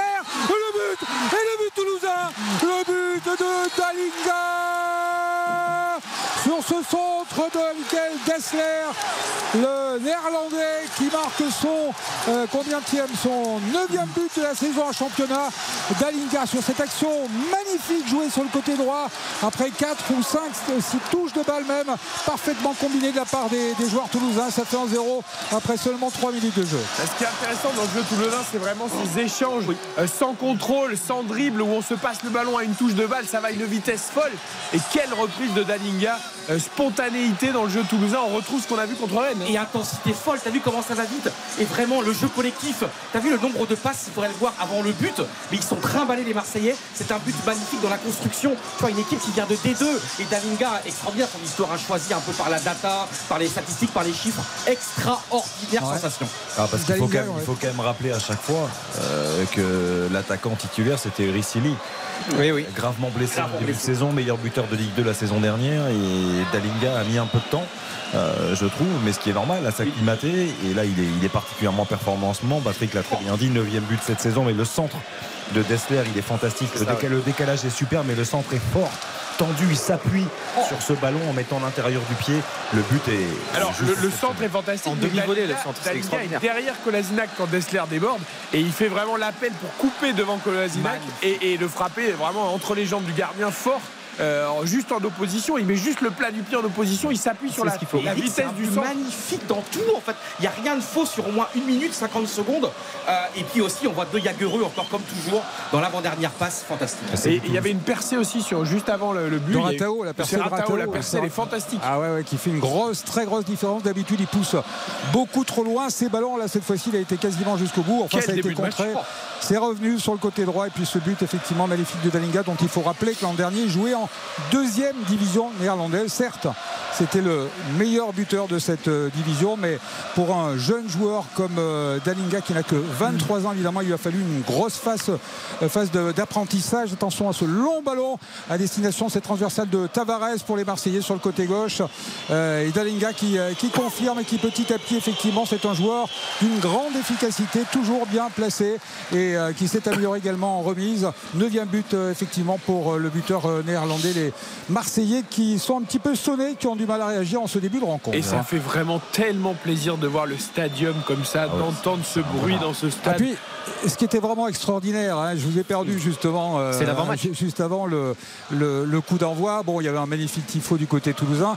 Et il y avait surtout, parce que les matchs ici à Marseille, très souvent, il y a beaucoup de gens qui râlaient et qui disaient il n'y a que des footix. Vous savez, les footix Ouais. sont les supporters qui viennent, mais pour supporter l'autre équipe. Et en l'occurrence, l'équipe de Marseille. Et là, et là, cette année, cette année, pour la première fois, c'était du violet partout, hormis évidemment le parquage marseillais, euh, du violet partout. Et ça, c'est vraiment le signe qu'il s'est passé beaucoup de choses et que ça a changé ici à Toulouse. Et ça, c'était pour euh, l'ambiance avant le, le coup d'envoi et puis ce, ce début de match euh, stratosphérique de la part des, des Toulousains avec euh, cette action lumineuse et ce but magnifique de Dalinga. On en est très très loin évidemment, mais en cas de succès ce soir, Toulouse reviendrait à, à hauteur de Lyon, euh, dixième du championnat avec 35 points. Euh, franchement, ce, ce serait une superbe performance. Oh, passerait devant attention, le sauvetage là, la belle sortie de Maxime Dupé sur une tête marseillaise et, il y a une faute qui est, signalée par euh, Madame Frappard. Ce sera un coup franc en faveur des Toulousains.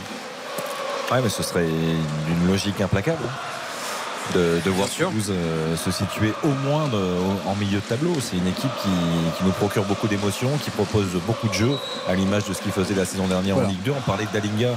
euh, Patrick le rappelait, Dalinga il arrive de l'Excelsior Rotterdam, il avait marqué 32 buts la saison dernière effectivement en, deuxième division néerlandaise.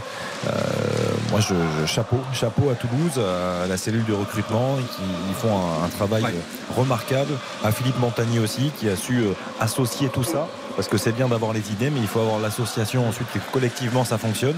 Et il y a un formidable travail d'effectuer. Ouais, après pour aller plus haut, vous le savez, hein, la data ça suffit pas. Il faudra des moyens supplémentaires. Bon, si Toulouse se maintient, ce qui Ah, est c'est déjà sûr, c'est qu'il y aura déjà. Non, mais c'est déjà bien. Et voir une équipe qui vise un petit peu plus haut, euh, malgré tout. euh, soyons soyons très clairs. Le, le but de cette saison, c'est quand le- même, euh, voilà, en c'est le arrivant, de Ligue, maintien, c'est voilà, le en maintien. arrivant de Ligue 2 C'est avec le en maintien. plus une année à 4 descentes, évidemment, il faut se stabiliser. En plus, il y a les droits télé, on le sait, qui ont augmenté. On sait qu'il y a aussi euh, euh, la part de la vente euh, de la Ligue 1 où ça va rapporter de l'argent au club. Donc le plus important cette année, c'est évidemment de se maintenir. Bien sûr. Là, Toulouse est déjà très bien parti pour se maintenir. Bien sûr, après tout dépend de ce que voudra faire aussi le propriétaire Redbird qui est également propriétaire du Milan AC. Euh, ce choix de Toulouse, euh, pour l'instant, on ne connaît pas très bien sa stratégie. Jusqu'où veut aller le propriétaire? Attention à Dalinga qui part, il est un petit peu seul, même tout seul, grandes enjambées dans la surface de réparation. Il essaie de revenir sur lui-même et personne n'est venu lui porter secours. Il était tout seul et là, très logiquement, les Marseillais qui récupèrent ce ballon. Ah, Il y a beaucoup d'intensité, hein. il y a pas mal de joueurs à terre. euh, plusieurs fois, on a vu Colasinac tout à l'heure, on a vu Verretou. On sait que les Marseillais étouffent souvent leurs adversaires. Et là, les Toulousains ont aussi envie de, répondre, Johan, au défi euh, euh, de l'intensité, montrer qu'ils sont là. On l'a vu contre Rennes, on le voit aussi dans ce début de match contre Marseille. Bah, en plus, Toulouse, c'est une équipe décomplexée euh, qui, qui a cette philosophie, qui a ce jeu.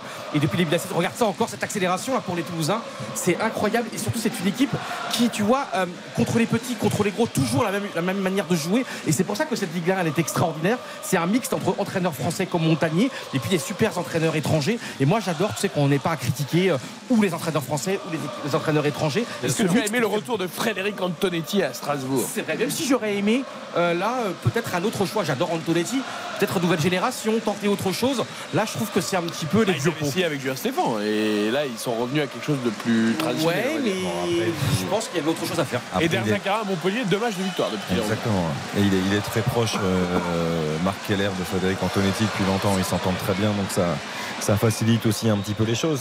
C'est- un choix intéressant, je trouve. Et pour revenir au match, euh, là où Marseille risque d'avoir des difficultés ce soir face à cette équipe de Toulouse, c'est parce que c'est dans le cœur du jeu. Parce que Toulouse, dans le cœur du jeu, est, l'une des meilleures équipes en termes d'équilibre. Quand on prend Spearings, Van Boomen et, et De Jaegereux, c'est très complémentaire, ça court énormément. Ça travaille beaucoup et Marseille là et manque un petit peu de, de joueurs de ce profil-là. Mais ce qu'on voit, Patrick, depuis le début, c'est que Marseille doit vraiment euh, travailler, faire tourner le ballon, alors que c'est pas forcément l'habitude de l'équipe. La frappe de Klaus, c'est Klaus qui frappe là. Et cette euh, parade, cet arrêt, le ballon qui filait presque dans la lucarne, peut-être sous la barre en tous les cas, c'est sûr. Et euh, magnifique euh, frappe euh, de Jonathan Klaus pour les Marseillais, l'entrée de la surface de réparation. Il était euh, venu repiquer euh, plein axe. Il a frappé et il a fallu vraiment la belle détente de Maxime Dupé pour ce corner à venir en faveur des, des Marseillais, les Toulousains qui reculent tout de même euh, assez bas, me semble-t-il, peut-être un petit peu trop là depuis 3-4 minutes, même si évidemment, vous le soulignez, les, les, les Marseillais sont obligés de faire tourner le, le ballon. Il n'y avait, pas vraiment beaucoup de solutions jusqu'à présent. L'arrêt de Dupé énorme. Ouais, et cette- énorme. cette arrêt. frappe de Klose vient après une séquence où Toulouse a voulu sortir le ballon proprement. Et les Toulousains, du coup, ont perdu leur ba- le ballon à 30 ou 35 mètres de leur but. Et ça a Les créé une situation dangereuse. Ouais, euh, c'est- la journée est placée sous le signe des joueurs qui frappent de leur mauvais pied. Mollet. Et Mollet, mais qui frappe, mais qui frappe bien surtout. qui la frappe de Klaus, elle est fantastique. Ouais, ouais, elle est magnifique. Attention, c'est pas terminé pour euh, les Marseillais sur le côté gauche avec Tavares. Non, c'est Tavares qui prend le ballon. La frappe de Tavares, cette fois-ci, encore une fois à l'arrêt. Euh, pour plus de sécurité, il a poussé ce ballon en corner qui sortait de toute façon, qui passait à côté de la cage. Mais c'est un nouveau corner en faveur des joueurs marseillais qui sont toujours menés 1-0 après ce but de Dalinga, la dixième minute et le deuxième corner de ce match en faveur des Marseillais. Il va être frappé de la gauche vers la droite. On change de, frappeur pour cette équipe FCN, un petit peu surprise par ce début de match du TFC, même si elle savait à quoi s'attendre au niveau de l'ambiance ici à Toulouse, au niveau de la motivation de cette équipe toulousaine et de la qualité également de ce TFC. Unai, Unai qui remet euh, plein axe et euh, perte de ballon de la part des Toulousains, mais en deux temps hein, des, des Marseillais. Les Marseillais qui le récupèrent. Le centre à venir là-bas sur le côté droit. Attention, encore une fois. Et là, cette fois-ci, le, beau euh, tacle de Zete Rateo très, très replié. En tous les cas, les, Toulousains, euh, malheureusement, ils le perdent très très vite, malheureusement pour eux ce ballon. Mais en deux temps, Toulouse euh, qui l'a récupéré à son tour avec Van Den Boomen. Il y avait la place pour faire autre chose. Il a essayé de jouer entre les jambes du Marseillais qui était devant lui. Il perd ce ballon, mais c'est assez confus puisque les Marseillais en sont dépossédés tout de suite après avec Soiseau, le latéral chilien, qui part à grandes enjambées sur le côté gauche. Il y a Dalinga, il y a également Qui va frapper, qui est contré par le dos de Kolenzinak et Marseille qui récupère avec euh, Tavares dans le rond central pour personne si ce n'est pour euh, Nicolas Hyssen pour les Toulousains. Ce qui est intéressant, c'est que Marseille, malgré ce but encaissé, tout de suite a envie de réagir, n'a pas envie de subir la rencontre. Il y a une vraie réaction marseillaise et on va surveiller parce que Matteo Gendouzi est déjà à l'échauffement. Est-ce que c'est un petit pépin physique pour un joueur de l'OM ou est-ce qu'Igor Tudor n'est pas satisfait de la mise en place tactique de son équipe dans ce début de match? En tout cas, on va surveiller ça avec beaucoup d'attention. 1-0 pour Toulouse après 12 minutes euh, sur sa pelouse face à l'Olympique de Marseille. Le but de Dalinga. Courte pause et retour d'RTL Foot. RTL Foot. Eric Silvestro. RTL Foot jusqu'à 23h. Avec Yohan Rioux, Xavier Domergue, Baptiste Durieux et notre voix, nos yeux, notre passion, notre cœur, c'est Patrick Hisson ce soir au Stadium pour Toulouse, Marseille 1-0 pour euh, le club de la Ville Rose après 12 minutes. Ouais, j'espère qu'ils vont pas regretter ce cor- corner stupide concédé par les Toulousains. Il n'y a absolument personne. Le ballon sortait à côté. Dessler a senti quoi Je ne sais pas. Il a poussé ce ballon et le corner qui est frappé par les Marseillais. Attention, ça revient, plein axe. Bon, il y a le feu dans la défense de réparation toulousaine, mais finalement qui s'en sortent. C'est le joueur du TFC, Aboukal. Attention, Aboukal avec euh, sa vitesse euh, devant Ounaï qui pousse ce ballon en touche. Heureusement pour les Marseillais. De toute façon, il n'y a pas beaucoup de soutien pour les, joueurs du, TFC sur euh, cette euh, contre-attaque d'Abouklal sur le côté droit du terrain et la touche qui va être effectuée justement par le joueur euh, marocain pour Van. Patrick, c'est une des caractéristiques de cette équipe de Toulouse, certes séduisante, mais qui parfois euh, prend un peu des vagues aussi défensivement. C'est pas le point fort de l'équipe, très clairement. Bah, C'était euh, très inquiétant sur la première partie de saison hein, parce qu'effectivement ils ont marqué euh, euh, 39 buts je crois les ils en ont Toulousains mais ils en ont encaissé autant, ils en ont encaissé 39 et, Exactement. et ils ont encaissé quelques cartons notamment le match aller à Marseille attention encore à Soiseau Soiseau pour Dalinga peut-être non voilà le, le beau retour C'était le- 600 au Vélodrome, c'est ça? 6 1 effectivement. 6-1, ouais. Euh, un match assez curieux où les Toulousains ont l'occasion euh, d'égaliser en première mi-temps. Ils sont prendre en contre, ils en prennent en second. Enfin bref. Et puis euh, une fois que les buts se sont accumulés les uns après les autres, ils ont un petit peu lâché ce match pour ce score sévère. Tout le monde le reconnaissait au stade Vélodrome 6 à 1 sur ce match aller. Mais évidemment, cette équipe toulousaine avait voulu jouer son jeu au Vélodrome et pas se mettre derrière à défendre comme des fous. Et ils en avaient pris 6. J'espère que ce ne sera pas pour eux, en tout cas, le même tarif ce soir, même si ça nous ferait du spectacle à nous, surtout s'il y en a 6 du côté toulousain. Bon, là, ça serait peut-être un record. Ou alors en match de tennis, j'en sais rien. Encore ce centre qui arrive directement dans les bras de Maxime Dupé, qui est impeccable depuis le début de ce match. Très rassurant, les gardiens du TFC. Pour l'instant, euh, messieurs, on a du mal, je trouve, à trouver Ounaï, par exemple, côté Marseille. Euh, c'est sa première titularisation, on l'a dit, on va surveiller, hein, évidemment, mais Euh, C'est, je pense, euh, ce qui dérange un petit peu euh, Igor Tudor. Après, c'est plutôt logique. hein. Il, entre, il a que des bouts de match, que des, bouts de minutes euh, depuis son arrivée. C'est un rôle un peu différent. Il faut qu'il assimile aussi le système, l'animation d'Igor Tudor, qui est très exigeante. Euh, voilà. Après, euh, je pense que c'est pour ça qu'on a vu Gendouzi très tôt à l'échauffement, à mon sens, du côté de l'Olympique de Marseille. 1-0 pour euh, les Toulousains. On joue depuis un petit peu plus d'un quart d'heure maintenant. Il n'y a pas de faute. Euh, D'ailleurs, euh, très peu de coups francs. Je crois qu'il n'y en a pas eu un seul depuis le, début de ce match, sifflé par Madame Frappard, par Stéphanie Frappard, alors que les Toulousains réclamaient un petit quelque chose, mais ils ont récupéré ce ballon en deux temps pour Dessler sur le côté gauche de Jaguerre, le capitaine du TFC, Van Den Boomen. À la culotte tout de même. Van Den Boomen qui n'a pas beaucoup de- d'espace, pas beaucoup de liberté pour poser son jeu, envoyer euh, les- ces longues balles en, profondeur. euh, le meilleur passeur euh, toulousain qui n'a quasiment pas touché le ballon. Il le réclame encore, mais il a tout de suite un garde du corps euh, qui le suit à la trace. Et c'est finalement Anthony Rowe qui va chercher devant la tête d'Abouklal qui touche le ballon. La tête de Dalinga, on est légèrement dans le camp euh, marseillais. Et le ballon euh, qui a du mal à rester au sol. Nouvelle tête cette fois-ci marseillaise avec euh, Anthony Rowe. Dessler, tout ça dans un mouchoir de poche et dans le rond central. Et là, Van Den qui s'est trompé. Il avait euh, son capitaine juste à, à sa gauche et finalement il donne ce ballon directement à Jonathan Klaus. Pour les Marseillais qui n'ont pas beaucoup de solutions. Et je ne sais pas ce qu'il dit, euh, Klaus, mais il a l'air de manifester un petit peu ou de protester auprès de ses partenaires en leur demandant de, bouger, de mettre peut-être un peu plus de, mouvement. Il s'approche de la surface de réparation tout de même. Les joueurs marseillais, euh, c'est bien joué le ballon qui n'est euh, pas perdu. On est à 25 mètres dans la surface pour Alexis Sanchez qui est contré par le beau retour, le, le tacle parfait d'Anthony Roux et la contre-attaque immédiate des Toulousains. Et là, c'est un 4 contre 3 avec Abouklal. Attention à l'approche de la surface de réparation. Dalinga, la frappe de Dalinga. Le ballon qui est repris. Le ballon qui est repris par partie qui avait suivi. euh, C'est Anthony Roux qui avait poursuivi sa course jusque dans la surface de réparation. Et il a été surpris par ce ballon qui lui revenait dessus à hauteur du point de pénalty. Il n'a pas pu le reprendre correctement. Et finalement, en deux temps, Paul, euh, Paul, euh, Paul Lopez pardon, a, pu s'en emparer. C'était chaud encore pour les Marseillais. On a l'impression quand même que Marseille, un peu comme Rennes, euh, se fait surprendre par les vagues en transition. C'était exactement le même scénario que Xavier contre Rennes. hein. Exactement la même chose. Euh, c'est vrai que c'est difficile pour Marseille de, de- de gérer ces équipes qui, qui, comme cela, à la récupération du ballon, se projettent très rapidement. Et, et c'est en ce sens-là, je pense, où l'absence de Guendouzi est préjudiciable aujourd'hui parce qu'il y a moins de protection euh, dès la perte de balle. Et Toulouse a, a ces qualités-là, a un peu les mêmes qualités que Marseille en fait. Donc c'est intéressant de voir ça parce que Toulouse explose très très vite. On a vu la- l'accélération d'Aboukla, on a vu le bon décalage. Ouais, c'était- Euh, enfin, ouais, c'est Dalinga qui est parti côté droit. Est- était au centre pour une fois, mais effectivement, ça va très très vite. hein, Et c'est ce le soit- miracle du gardien quand même, le Paul Lopez. Ouais. Et là, c'est non, mais c'est exceptionnel le niveau de jeu de Toulouse. T'imagines la justesse pour remonter le terrain à toute vitesse, faire les bons choix, techniquement être là, faire de bonnes frappes, deux arrêts de gardien. Euh, franchement, Toulouse, moi, j'ai- vous avez prévenu. hein. Je pense que ça va être l'un des matchs de la saison parce qu'on a un super. Toulouse décomplexé et Marseille bah, qui n'a pas le choix avant le Classico. On se régale. Écoutez, se régale pour l'instant. Euh, les supporters continuent d'a- d'applaudir les ultras évidemment du TFC. Les, euh, les supporters marseillais sont un petit peu plus calmes. Enfin bon, entre eux, toujours en train de chanter évidemment. Et euh, les Toulousains qui vont bénéficier du premier coup franc de la soirée, me semble-t-il. Mais c'est dans le camp du TFC. C'est Maxime Dupé qui va le jouer devant. Il cherchait Dalinga. Et finalement, ce ballon qui est touché de la main par Ounaï, mais ça profite. non, c'est Sanchez qui l'avait touché de la main. Mais comme le ballon reste dans les pieds euh, toulousains, Madame Frappard a fait signe de jouer. Là, il y a une petite poussette dans le dos de, de qui n'est pas signalée. Aux grandes dames, euh, et les Toulousains protestent. Et là, cette fois-ci, par contre, là, pour le coup, euh, on vient lui dire.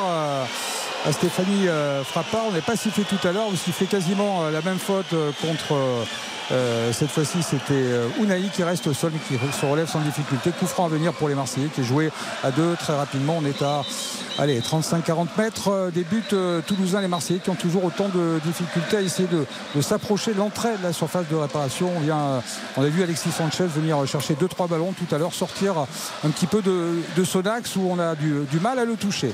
Sur le côté droit, c'est Klaus qui va essayer de déborder de centrer. Le centre de Klaus, non, finalement. Ballon qui est touché. Et ce sera une sortie de but. Il a perdu ce ballon.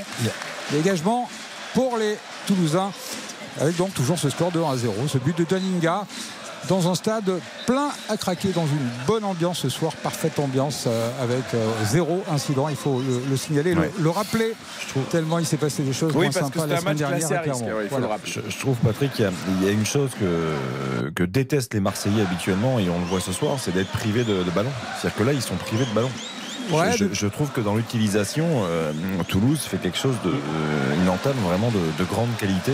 Bah, il se Et- place assez bas défensivement, Ouais. du coup les Marseillais n'ont pas d'espace et Ils après, aiment pas courir ils, après. ils explosent donc euh, Ils jouent juste les Toulousains. Ils jouent très juste dans les sorties de balles. Et, euh, et ça, techniquement, franchement, ce qu'ils font pour le moment, c'est très très fort.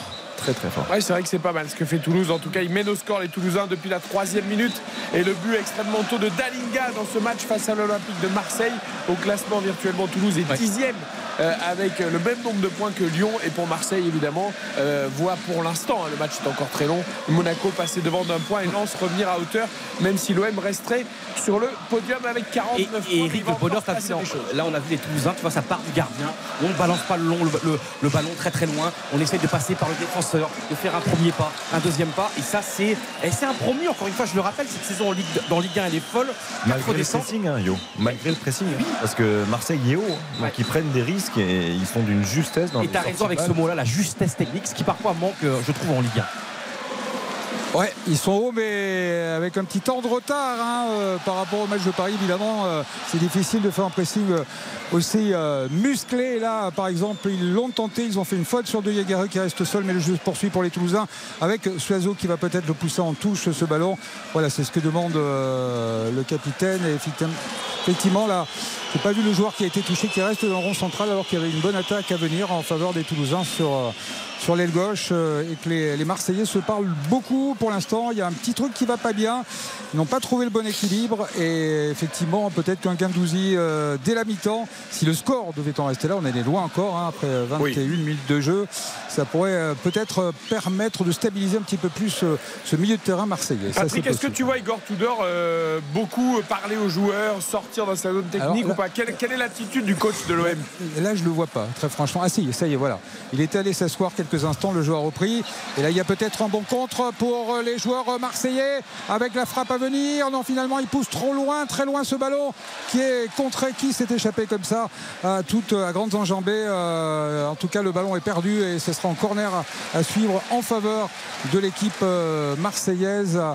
Il euh, s'est enfoncé dans la surface, mais il a perdu tous ses coéquipiers et il s'est enfermé. Et heureusement pour les Marseillais, il bénéficie tout de même d'un, il bénéficie tout de même d'un corner euh, pour, pour cette action de Under euh, qui, euh, qui l'a vraiment poussé beaucoup trop loin ce ballon. Mais attention à ce corner encore en faveur de l'équipe phocéenne de la gauche vers la droite pour la belle sortie parfaite ballon capté par Maxime Dupé, Maxime Dupé qui soulage vraiment sa défense depuis le début de ce match et ça repart avec une relance à la main immédiate pour Soiseau. Soiseau il a Ratao devant lui, pas beaucoup d'autres solutions. Van Den Boomen qui vient récupérer ce ballon, le bon pressing marseillais, ils s'en sortent tout de même avec euh, Ratao, c'est bien joué, passement de jambes, Ratao une deux sur le côté gauche avec Soiseau ballon qui revient dans les pieds ou dans la sur la tête en tout cas de Dalinga. On se bat énormément pour euh, la possession de ce ballon, mais les Marseillais ne s'en sortent pas et c'est Toulouse qui repart avec peut-être en contre.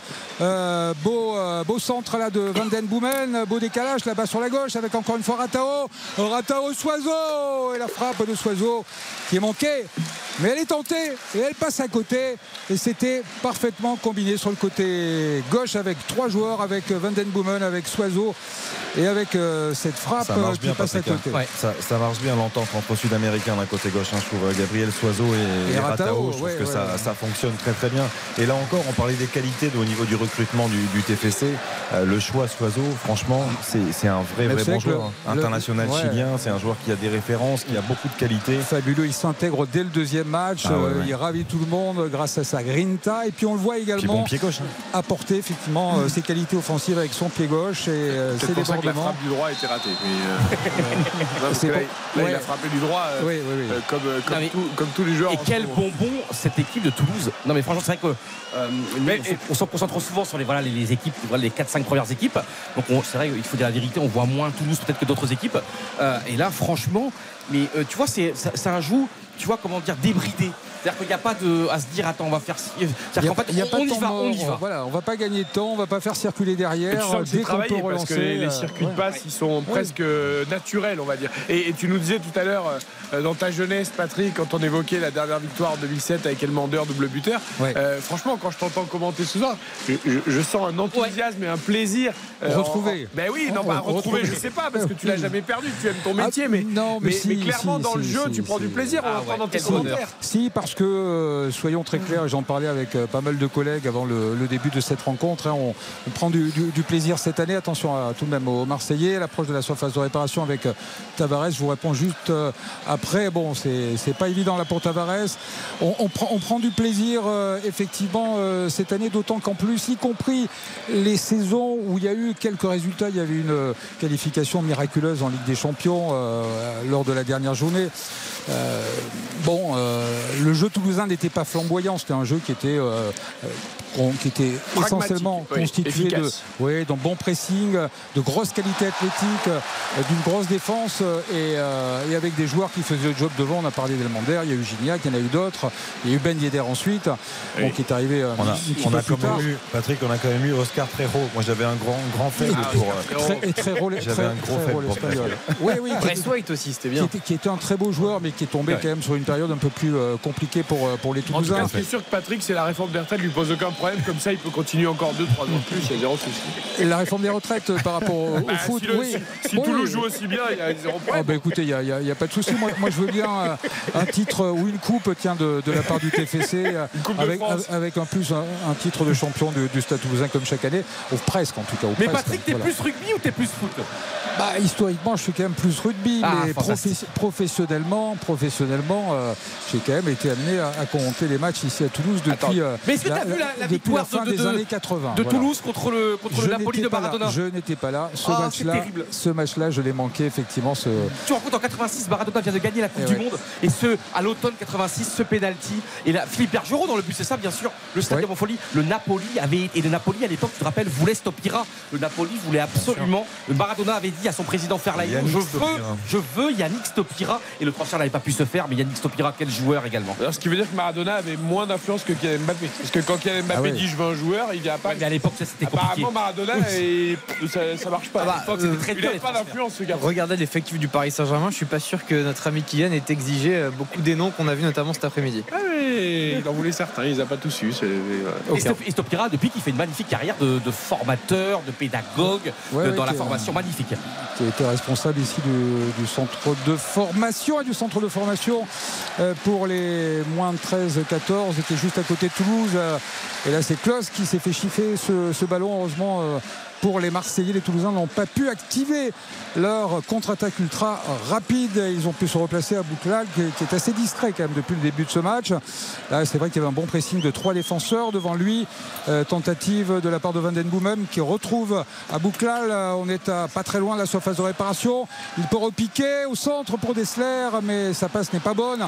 Et attention, le contre-marseillais qui s'active. Et là, cette fois-ci, on va être avec un 4 contre 3 pour les Marseillais avec euh, Tabarez. On est un petit peu revenu du côté toulousain, le centre, la tête de Nicolas Sen pour dégager ce ballon, mais pas très loin, toujours dans la surface de réparation avec euh, Sanchez très décalé tout près de la touche. Le centre à venir, le dégagement qui peut l'emporte-pièce de Nicolas Sen et qui va trouver euh, la tête de Dalinga, devancé cette fois-ci par Mbemba, ballon dans le rond central et toujours 1-0 pour les Toulousains. 1-0 après 29 minutes en effet au stadium pour Toulouse face à Marseille.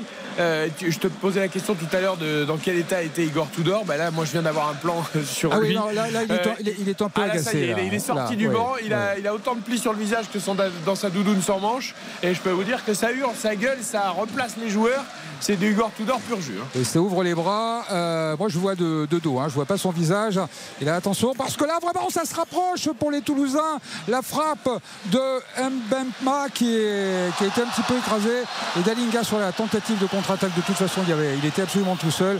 Qui a été légèrement bousculé. C'est un coup franc à suivre pour les Toulousains. Mais là, ça s'est rapproché euh, pour euh, cette équipe marseillaise avec un Bemba qui était à combien Allez, euh, 13-14 mètres à peu près, qui a complètement euh, manqué sa frappe ou, euh, ou sa passe, je ne sais pas ce qu'il a voulu faire. Et les Marseillais auraient pu euh, combiner toute autre chose. Ils étaient nombreux dans la surface de réparation toulousaine. Ils ont gâché une bonne occasion. Et tu évoquais tout à l'heure aussi le peu de coups de sifflet de Stéphanie Frappard. Euh, en revanche, je la vois énormément parler avec les joueurs. Euh, vous savez qu'on parle beaucoup parfait. avec euh, la nomination d'Anthony Gauthier comme patron de l'arbitrage, euh, qui veut absolument installer la sonorisation des arbitres euh, dans les prochains Oh, c'est mois. magnifique Oh, c'est magnifique Dalinga qui a trouvé à Bouclal, c'est pas terminé. La tête de Ratao directement dans les bras de Paul Lopez. Et tout cela après une montée extraordinaire de euh, Nicolas Hyssen, le défenseur central euh, toulousain. Ouais, je vous disais juste que Stéphanie Frappard parle énormément avec les joueurs. Voilà, elle essaie d'être dans la pédagogie. Quand il y a des fautes, elle explique pourquoi. Attention de ne pas répéter, sinon ce sera le carton, etc. etc. Avec les Toulousains qui que c'est continuent. C'est une formidable arbitre. Au-delà de tous ses records d'être la première à arbitrer tel ou tel match, elle est fantastique. Elle, arbitre, elle a quand même arbitré dans mon Ligue 2 cette année, euh, en Coupe de France. Et je trouve qu'elle est. euh, c'est pas seulement Attention la femme des qui matchs. va déborder sur le côté gauche. Il y avait encore un 3 contre 3 ou quasiment. Ils l'ont perdu cette fois-ci. Ça peut pas marcher à tous les coups pour les Toulousains.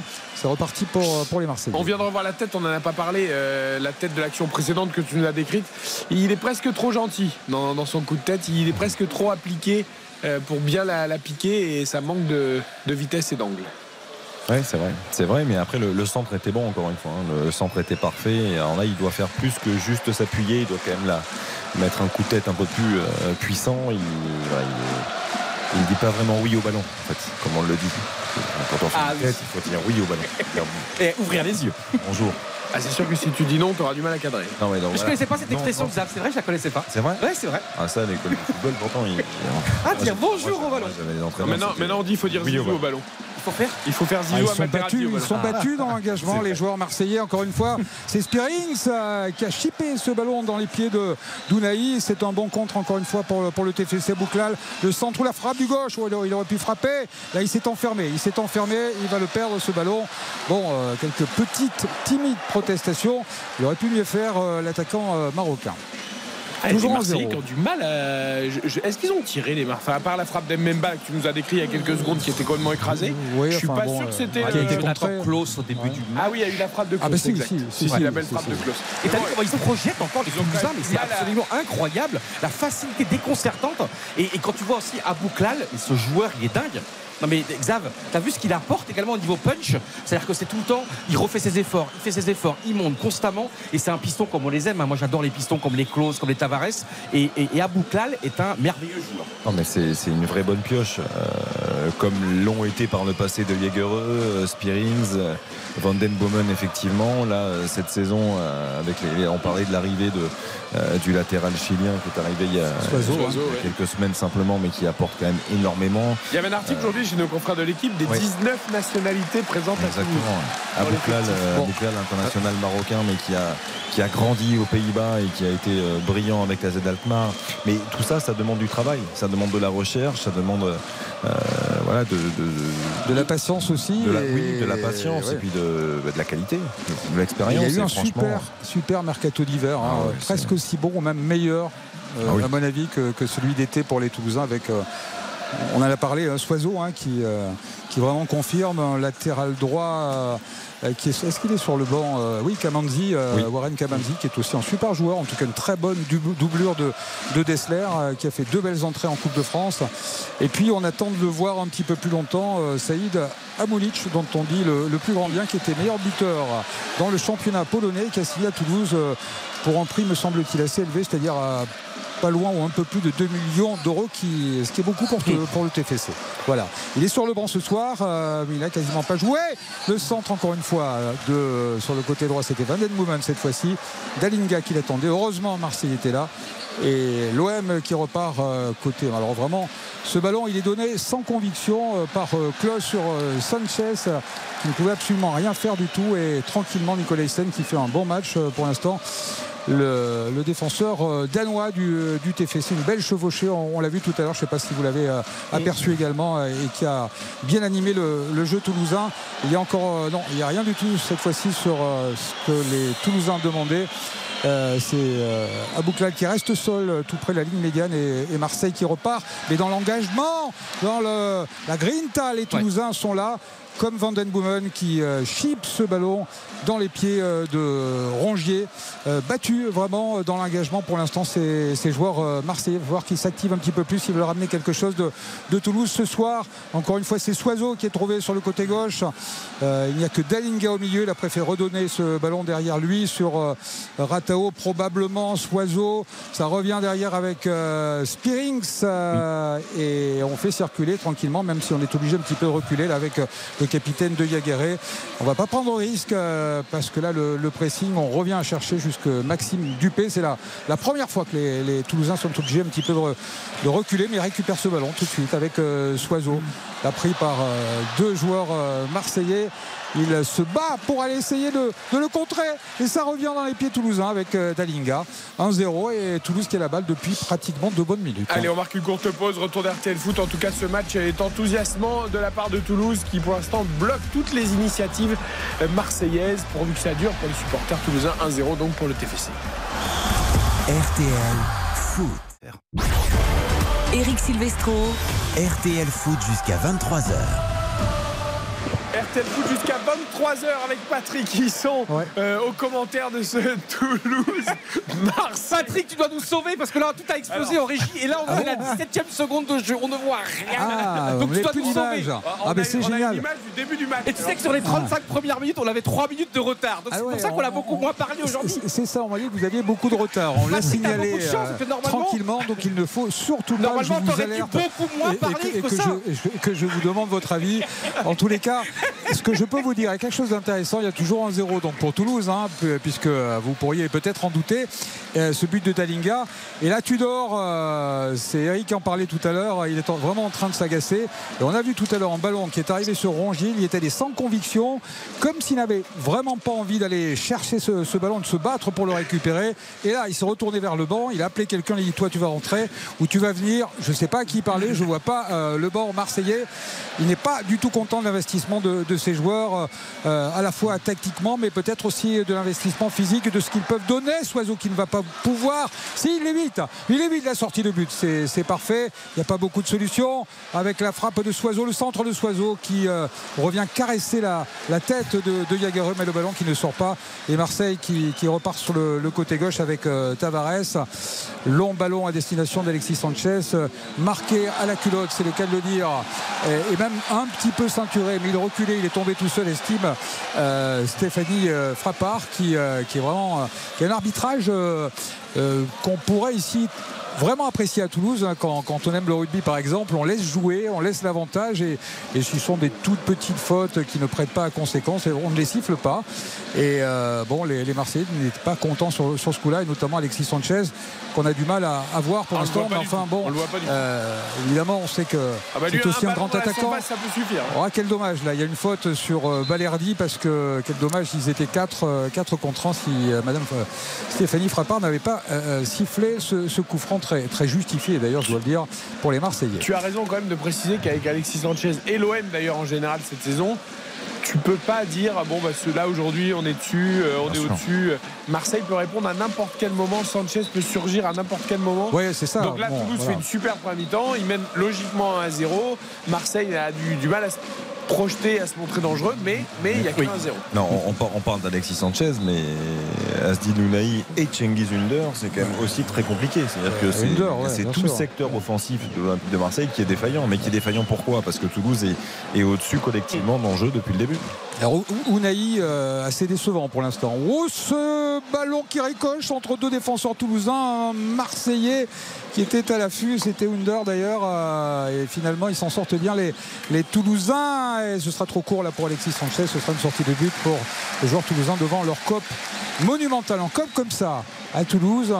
Depuis cette année, c'est vraiment la première fois, je me demande ce n'est pas la première fois dans l'histoire du club toulousain un COP qui fait le, allez, euh, qui est quatre fois plus grand que celui qui existait auparavant, qui se résumait à quelques 200 ou 300 supporters ultra sympathiques, gentils, qui faisaient un petit peu de bruit.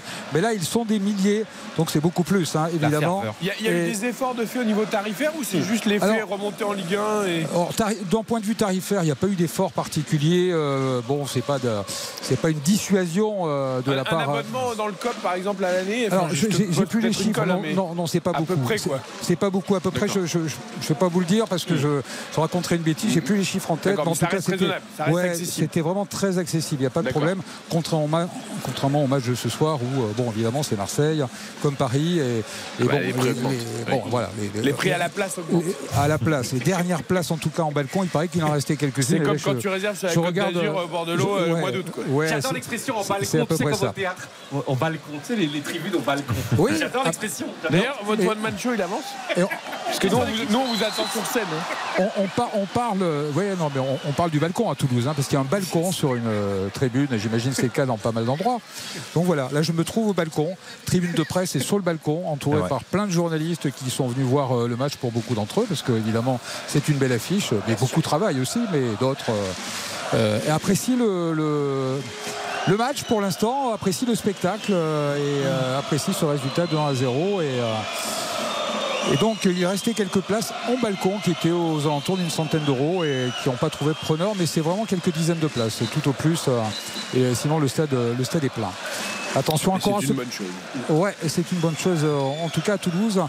Dalinga qui a failli chipper ce ballon dans les pieds de, de Verretou, euh, pas de Verretou, non de, de Balerdi, euh, du défenseur euh, argentin. Marseille, euh, allez, qui accélère cette fois-ci plein axe, le bon 1-2 et le bon retour du capitaine de Yagueret. Attention, il a il n'a pas réussi à dégager son camp et Marseille en profite pour repartir sur la gauche avec euh, Tavares euh, devant euh, à la fois Bouclal très replié et Dessler.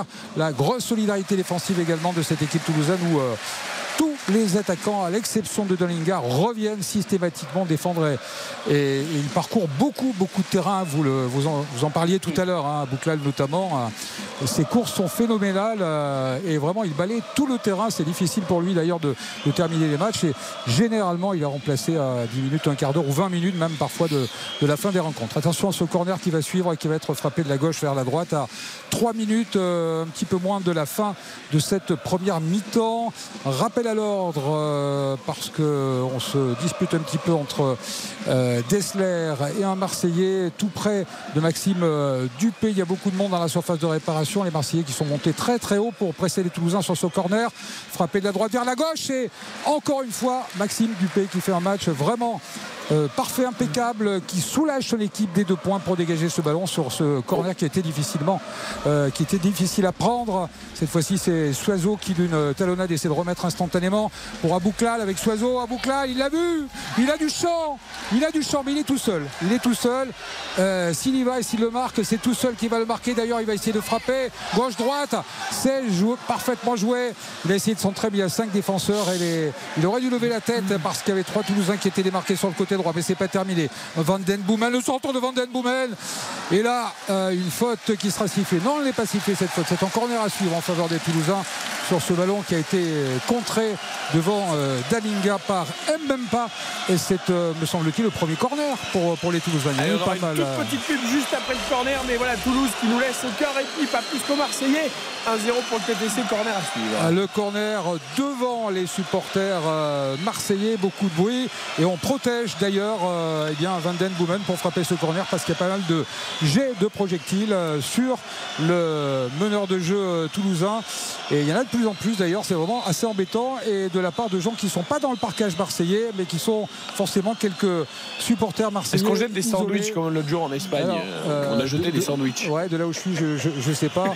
Euh, à l'époque de, Mar- de, de Marsico, c'est des pizzas qu'il fallait jeter. Ils Oui, les oui. auraient récupérés, ils les auraient mangés parce qu'à la mi-temps, il paraît qu'il mangeait des, des pizzas. Vous savez qu'il avait un petit peu quel d'embonpoint. personnage Il avait un petit peu d'embonpoint.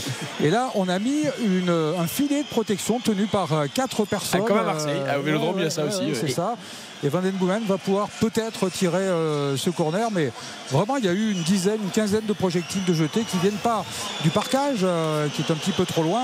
Bah, Patrick, Euh, mais il y a- qui- ouais. il y, a- il y a quand même beaucoup de supporters de l'Olympique de Marseille à Toulouse. hein. Bah, Il y, en a, il y en a beaucoup euh, traditionnellement, mais Oui. cette année, compte tenu du nombre d'abonnés, ils n'ont pas eu beaucoup de place.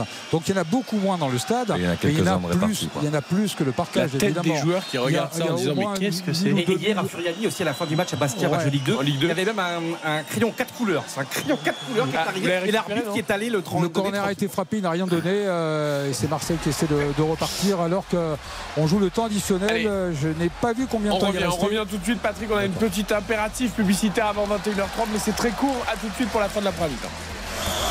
RTL. RTL Foot. Présenté par Eric Silvestro.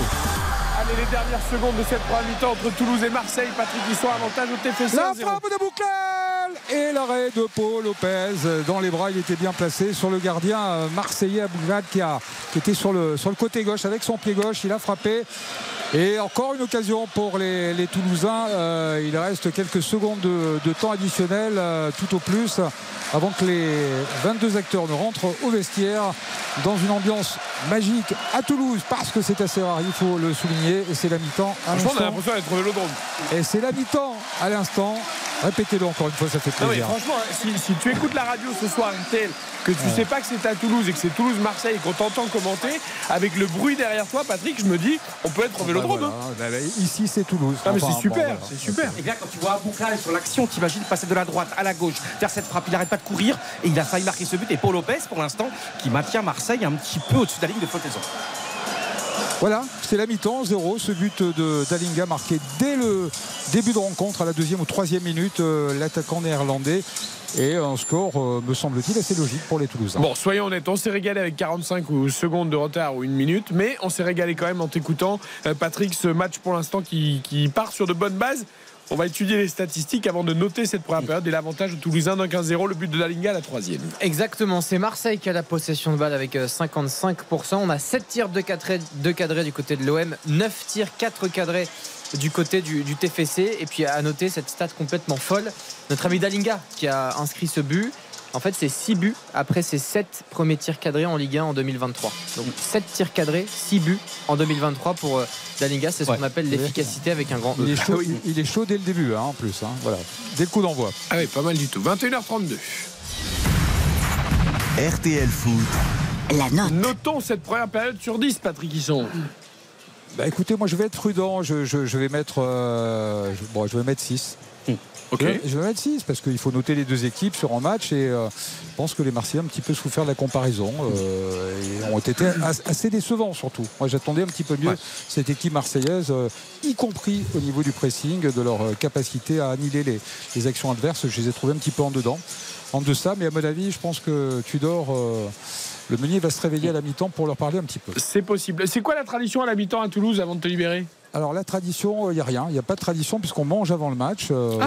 et, euh, voilà, on a un buffet qui était plutôt sympa d'ailleurs tout à l'heure. plat chaud ce soir Sans alcool. Euh, il- doit rester pas mal de trucs si je vous envoie quelques-uns. Ah bah ça nous, euh, preneur, on a hein. faim. mais- Parce qu'il y a souvent des petits Ah, plats chauds, un petit plat bah, chaud dans écoutez, des a- petites cocottes ou un truc. un- Non, il y a- alors là, il n'y avait pas de plat chaud, mais il y, a, y du magret qui est, qui est- qui qui est par exemple, mais qui était Ouais, très bon. voilà, Et, euh, bon, pas mal de viande pour, pour ceux qui aiment la viande, évidemment.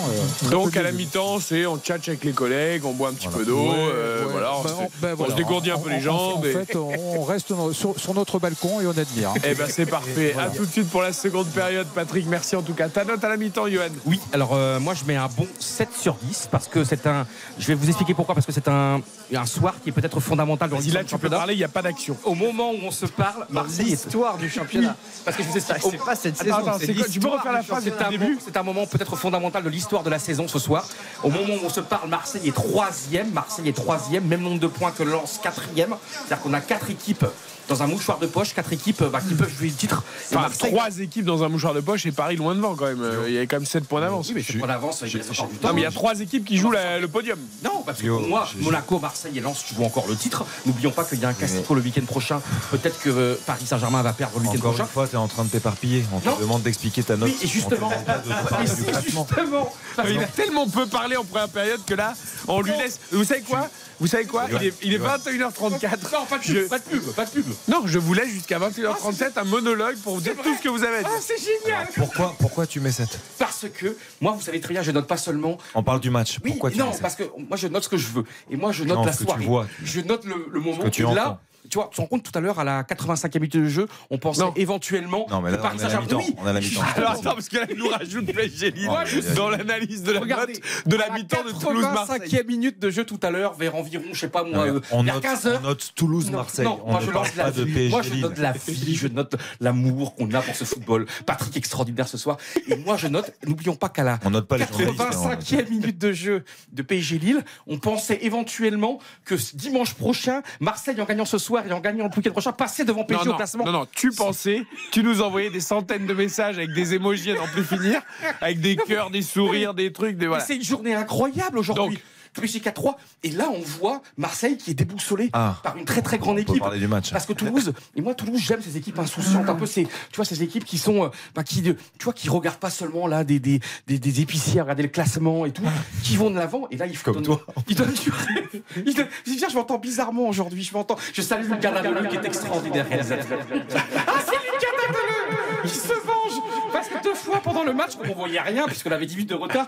Je suis allé un petit peu faire des papouilles à Lucas Dadoleux et il a raté deux lancements à cause de moi. Il était énervé. Donc Lucas, il se venge de la mi-temps. Mais c'est marrant, je suis le DJ. Viens bien discothèque de Zan, une discothèque de.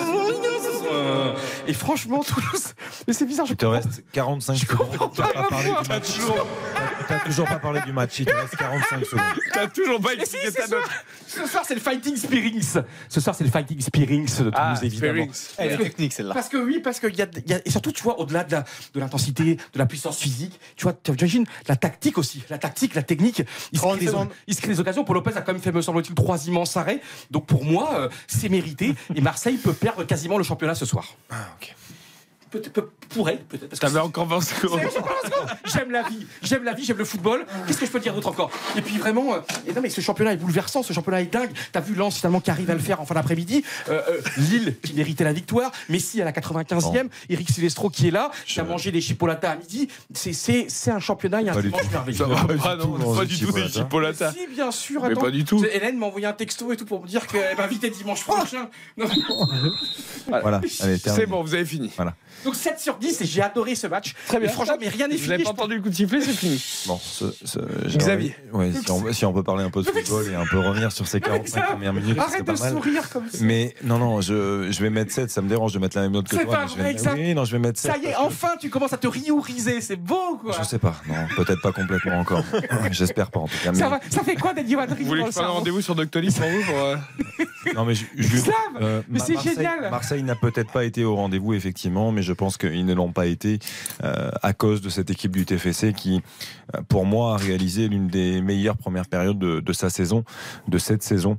Euh, personnellement, je trouve que collectivement, ce que fait Toulouse, c'est remarquable dans, dans l'approche tactique, dans tous les ingrédients que mettent les, les trois milieux de terrain notamment. On voit énormément des Jaegereux qui travaillent beaucoup pour le collectif, Spearings aussi, Ratao Abouklal sont percutants sur les côtés, Dalinga a été buteur décisif et puis je trouve qu'il a une grosse activité. Moi, ce que fait Toulouse, ça me plaît beaucoup, donc j'ai pas, j'avais envie de mettre 6 au début, mais je, voilà, pour relativiser un peu la note du match de cette première période parce que Marseille est pas au niveau, mais je mets 7, un point de plus parce que euh, vraiment pour féliciter Toulouse de ces 45 premières minutes qui ont vraiment été bonnes. Ah, c'est beau, c'est beau. Moi, c'est simple, ça va être une opération mathématique de CE2. Ah oui. Attends, attends, je sais ce que tu vas faire. Tu vas mettre 8 plus 3, ça fait 8, 9, 10, 11. Non, 11 c'est pas divisé possible. par 2, ça fait 5,5. Donc on n'a pas le droit à demi ici, donc tu vas mettre 6. Donc 8 plus 4 divisé par 2 égale 6. t'as vu ça C'est simple. Je suis dans la tête d'Eric Silvestro, c'est quand même beau. T'as vu, je suis dans ces Euh, je préfère que tu sois dans la mienne que moi je sois dans la tienne, mais euh, ça sera peut-être plus simple pour tout le monde. Mais en tout vu, cas, vu, je te ça connais fait par 8 pour cœur. Toulouse, 4 pour Marseille, ça fait 6 à l'arrivée pour cette première période. Baptiste. Euh, moi, j'a- j'aurais aimé que Marseille sonne un peu euh, plus la révolte. Ça aurait permis Ils ont essayé la note. 5 minutes après le but, mais ça a été compliqué. Exactement. Néanmoins, l'ambiance au stadium est formidable. Euh, donc, euh, pour les mêmes raisons qu'Iwan, il ne faut pas que parler de football, il faut parler de cette soirée dans sa globalité. On va mettre 6 sur 10. Ça Ah oui. mériterait 7 si effectivement il y avait eu plus de répondants du côté de l'OM euh, qui, euh, j'espère, ne va pas marquer le Non, pas. mais- On sait qu'ils ils se dépensent beaucoup physiquement. Ils ont qu'un seul match par semaine. Euh, il, faut, il faut continuer, il faut confirmer maintenant avec Lens, avec euh, Monaco. Il faut confirmer maintenant là. Yo- Johan, il parle pas de la soirée dans sa globalité, il parle de la journée Bah et du week-end. sa l'histoire du championnat de Mais non, mais c'est voilà. De l'histoire du foot. Dimanche, c'est sacré. Là, il est revenu sur le 13h, 15h, 17h. Mais oui, parce que- Alors qu'on lui demande d'analyser le, le Mais jeu non, mais- et, et donner une note à cette première Mais période. encore une fois, on en parlait le week-end dernier, Xav. Euh, tu dois t'ouvrir au monde. Ah. C'est pas seulement, on note pas seulement 21h, 21h47. On note la vie, le on est, football, on est- général. on est trop, on est trop quoi Toi, étriqué. On n'est pas étriqué, ça. tu, sens le renfermé, ça sent la naphtaline. Tu dois, regarde, allez, enlève ce, t'as un énorme pull là, enlève ce Non, pull, t'as chaud, t'as- Ouais. montre tes poils, montre tes, tes- mais tu t'ouvres beaucoup parce qu'avoir mis 7 là, franchement, je te reconnais pas, Xavier. C'est beau, vraiment. Oh, c'est pas vrai. Il faut que je te toucher pour savoir si c'est bien toi. Ah voilà, pendant la pub, pendant la pub, et d'abord on écoute Jordan Verretou, le milieu marseillais chez le confrère de Prime Vidéo. Marseille qui est mené sur la pelouse de Toulouse 1-0, le but de Dalinga, la troisième réaction de Jordan Verretou. Ils ont envie plus que nous.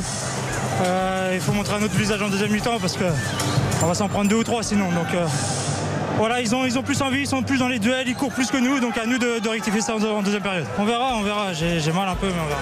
On me parle d'un bug technique vidéo sur le site RTL.fr. Trop de connexion pour le striptease de Yohan Ryu. On revient à de la radio traditionnelle. On marque une courte pause. On revient sur les matchs de cet après-midi. 1-0 donc pour Toulouse face à l'Olympique de Marseille. C'est sûr que t'es pas étriqué. hein. À tout de suite.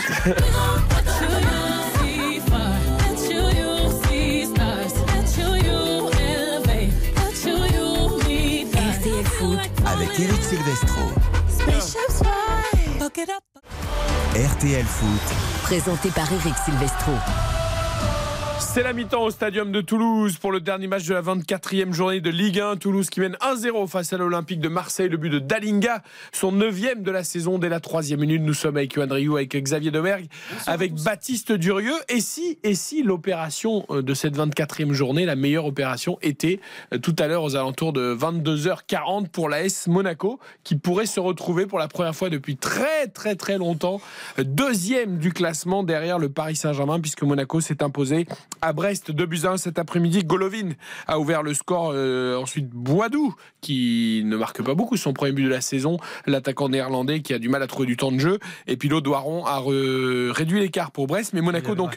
euh, ouais, il avait déjà marqué en Ligue 1 Ouais, il a- il Ah, je crois que c'est il son premier but en Ligue 1. je- Deuxième. Je regarde, il Deuxième. avait marqué le 9 octobre. Il y a, il y a Ah oui, c'est ça. 4 mois et demi. Premier but en à 2023, c'est ça pour euh, Boadou, mais qui joue pas beaucoup. Le Doiron, qui lui est l'homme en forme, hein, côté brestois, qui marque beaucoup, a réduit la marque en fin de match, mais ça n'a pas été suffisant. Monaco, donc deuxième, provisoirement, euh, en attendant la fin du match de l'OM. Si l'OM venait à perdre à Toulouse, Monaco serait seul deuxième avec 50 points à 7 longueurs du Paris Saint-Germain, un point devant Marseille et Lens. Monaco est sur une très très belle série, 34e match consécutif en marquant au moins un but en Ligue 1. Ça fait quasiment un an avant le derby face à Nice la semaine prochaine. Et Baptiste Durieux a repéré sur les réseaux sociaux, sur le compte Twitter officiel de l'AS Monaco, cette petite séquence euh, filmée par le club, par le compte Twitter officiel. C'est dans le vestiaire. Vous allez entendre Philippe Clément s'adresser en anglais à ses joueurs, mais vous allez surtout entendre l'atmosphère et l'ambiance dans le vestiaire monégasque. On sent l'équipe qui va bien en ce moment. Ça continue, plus que, plus que, plus que, plus que. We know how tough it is to win in this place. You showed good football. Congratulations also guys who didn't play a long time. Who come in, they do the things together with the team. Voilà, on a eu de l'autorité. Bravo aux garçons qui jouent pas beaucoup d'habitude. On, on est une équipe. Et après, regardez, ça applaudit. Myron, Myron, c'est Boidou. On l'encourage parce qu'il a marqué. Je remercie d'ailleurs Maxima. Il, re- il- il remercie Matsima qui est revenu de Lorient après le départ de Badiachil qui a joué latéral droit aujourd'hui, qui a été passeur décisif. Bref, il y a eu l'image aussi euh, cette semaine en Coupe d'Europe, Xavier, à la fin du match sur la pelouse de Leverkusen où on a vu euh, euh, Camara sauter sur le dos de, de Philippe Clément et, et lui, toucher un peu la tête, le, le crâne chauve. Donc, bref, il se passe quelque chose. Il se passe quelque chose. Dans ces cas-là, dans ces cas-là, on dit une chose. Dit L'équipe vit bien, le groupe vit bien. Oui. Non mais, mais, mais c'est vrai, mais, mais ce sont des, des images marquantes. Tu as raison d'insister sur, euh, sur cette image de cette semaine. Tu vas gagner euh, sur la pelouse du Bayer Leverkusen, qui a perdu d'ailleurs au passage. euh, 3-2 encore sur sa 3-2 pelouse. Face ouais. à Mayence. Euh, bon, ils étaient réduits à 10, mais bon, ils ont quand même perdu 3 buts à 2 face à, face à Mayence cet après-midi. Donc, euh, on va espérer que Monaco confirme cette belle opération. Mais s'imposer à la Bayer Arena, c'est pas donné à tout le monde. Et ce que fait Monaco en ce moment, c'est, je crois que c'est la cinquième victoire consécutive. En championnat, ouais. Euh, septième victoire sur les neuf dernières journées, c'est quand même fantastique. C'est l'équipe qui a pris le plus de points depuis la reprise. Donc aujourd'hui, elle est, cette équipe est tout en haut ou quasiment tout en haut. Et quand on voit ces images-là, de toute façon, pour moi, on ne peut pas être tout en haut. Hormis si on a des individualités rares comme le Paris Saint-Germain, mais on peut pas être tout en haut et concurrencer potentiellement le PSG si on n'a pas de collectif. Et aujourd'hui, cette équipe a un grand, très grand collectif. Et il faut savoir que Ruben Aguilar s'est blessé à Leverkusen, que Vanderson est absent, donc plus de latéral droit à Monaco, c'est Matsima, défenseur central, qui a dû être décalé à droite. Maripane, qui formait la charnière euh, avec Dizazi, blessé également, absent peut-être pour un mois. C'est Malangsar qui était en difficulté depuis le début de la saison, qui a joué aujourd'hui. Et même Camara, qui faisait la paire avec euh, Fofana, a été ménagé en vue du match retour contre Leverkusen. C'est Matazzo, qui était aussi en difficulté, qui a joué euh, ce soir. Donc euh, malgré tout, ils ont gagné à Brest plutôt avec autorité. Euh, voilà, donc ça, ça tourne plutôt bien. Oui, et tenu par un capitaine, je vais encore en parler parce que c'est un de mes joueurs préférés, c'est Ben Yedder qui ne marque pas. Passeur des siffles. Et Ben Yedder, tu vois, ce que j'adore, c'est que. euh, c'est qu'il il joue pour les autres. C'est- Tu vois l'expression jouer pour les autres, pas jouer pour sa pomme. Alors pourtant, il adore marquer, il s'est marqué, c'est un des meilleurs buteurs de championnat. Mais ce que fait ce joueur depuis des mois et des mois, alors qu'il a un rapport parfois compliqué avec Clément, parfois il se retrouve sur les bancs, parfois il est remplacé. Et là, tu te rends compte, cette équipe de Monaco n'a pas perdu en championnat depuis le 13 novembre. 13 novembre. Il y a encore un scénario incroyable contre Marseille 3 à 2. Mar- pour le- Monaco peut refaire le coup de 2017. Monaco peut encore, euh, euh, à l'époque, vous savez. de loin quand même. Hein. Bah, 7 points de- Mais c'est quoi 7 points de retard? Oui, bien sûr. Non, mais c'est-à-dire qu'ils ont. Non, mais ils je pense que Monaco se contente très bien de la deuxième place pour éviter les barrages. Ouais, mais pour moi, tu dois être alors, ambitieux. euh, T'as une équipe exceptionnelle, t'as des joueurs incroyables. Il se passe quelque chose et c'est tout un groupe qui est concerné. On l'a entendu dans les propos de Philippe Clément, c'est quelque chose d'important. Aujourd'hui, ils ont tous répondu présent. Les joueurs qui jouent moins, ils sont concernés, ça gagne, donc ils ont envie d'aller d'aller le plus haut possible. Et il y aura capacité. deux gros tests cette semaine, jeudi avec le match retour de barrage donc face à Leverkusen et euh, la semaine prochaine, enfin le week-end prochain, dimanche à 17h05, le derby face à Nice, autre équipe en forme. C'est reparti, Patrick Hisson à l'instant. Ouais, c'est reparti. On vous a entendu euh, du côté de depuis, Toulouse. euh, presque une petite minute euh, maintenant et les, Ah. les Marseillais qui. On qui avait oublié le décalage qu'on a. euh, on Ah se ouais. disait, oh, c'est bon, ça n'a pas encore Il y a repris. toujours un, un décalage horaire. Oui, mais on compte sur vous, on compte sur Et, vous. euh, bon, a priori, rien ne s'est passé à la mi-temps pour l'instant. Je pense qu'on a demandé beaucoup plus d'engagement, de volonté de Grinta. Mais il y a un changement. Hein. Il y a- eu un changement. Oui, alors je- je l'ai pas vu, Malinowski alors. a remplacé Unai. Ah, Ce qui est vrai qu'on a très peu vu pour sa Ah, première ouais, ouais, titularisation. non, c'est- qui était totalement transparent, effectivement. Mais j'étais en train de discuter avec un supporter marseillais originaire de Lille que vous connaissez bien, qui s'appelle Vincent Serrano. Et qui était à côté de moi. Et qui est à Toulouse, donc. Et, qui est à Toulouse, ouais, ouais, ouais. Il s'est dit, tiens, je suis à Toulouse. euh, Ah bah, allez, très bien. euh, Ça donne de radio, monsieur Serrano, non Un des reporters de, de RTL, évidemment. Exactement, voilà. Vous le saluez de notre part. Et un homme de jambon également. Et oui, euh, ça. Oh, franchement, Patrick, Oula. je t'adore ton Elle vient, insolence. elle vient de loin, celle-là. Mais là, Je, je- je pense qu'on lui- je pense qu'on lui a jamais dit à Vincent, mais euh, Je pense aussi d'ailleurs. elle vient de loin. Et de- je t'adore. C'est plutôt espagnol, du coup. Ah à propos d'Espagne, le Barça joue en ce moment. Ah, 2-0 pour le Barça face à Calix. Les buts de Sergi Roberto et de Robert Lewandowski. Fantastique. C'est la mi-temps dans Il marquait quelques plus, secondes. Robert. Il marquait plus, Robert. Il marquait plus. Il marque Et à nouveau. Et puis il a, il a même été presque décisif sur le premier but parce qu'il fait une belle tête euh, mal euh, dégagée par le gardien et c'est Roberto Et qui a le travail. les grands Continue comme ça, parce que surtout ne te laisse pas brider par le chef. Continue parce que tu peux avoir deux trois échecs, mais continue parce qu'à un moment donné ça va marcher. Et d'ailleurs le Le deuxième nom de Ne regardez hein. pas, je suis pas chef. hein. Vous pouvez envoyer un texto au chef si vous voulez. et mais- le deuxième nom de famille de Vincent. toulousain très, lo- très lointain. hein, C'est mais, de Bergerac. Van Den Boomen à la baguette, attention, hein, c'est Ah, le roi des coups francs. C'est tout près de, de la ligne de touche, euh, allez, à une trentaine de mètres à peu près des buts de Paul Lopez et Van Den Boomen qui lève son bras comme d'habitude. Ça va arriver au second poteau là-bas pour la tête de Nicolas Hyssen et finalement Marseille qui arrive à s'en sortir. Il a touché ce ballon de l'épaule, je crois. Nicolas Hyssen, ça sort en touche et remise en jeu effectuée rapidement par euh, les joueurs du TFC avec euh, Dessler. Dessler devant lui pour Ratao qui a changé de côté. Abouklal est passé à gauche, Ratao à droite. On a alterné en ce début de deuxième mi-temps, histoire de donner encore un petit peu plus de tournis à cette défense marseillaise. La touche a été contrée. Remise en jeu à suivre, toujours en zéro évidemment en faveur des, des Toulousains. Trois minutes de jeu en seconde période.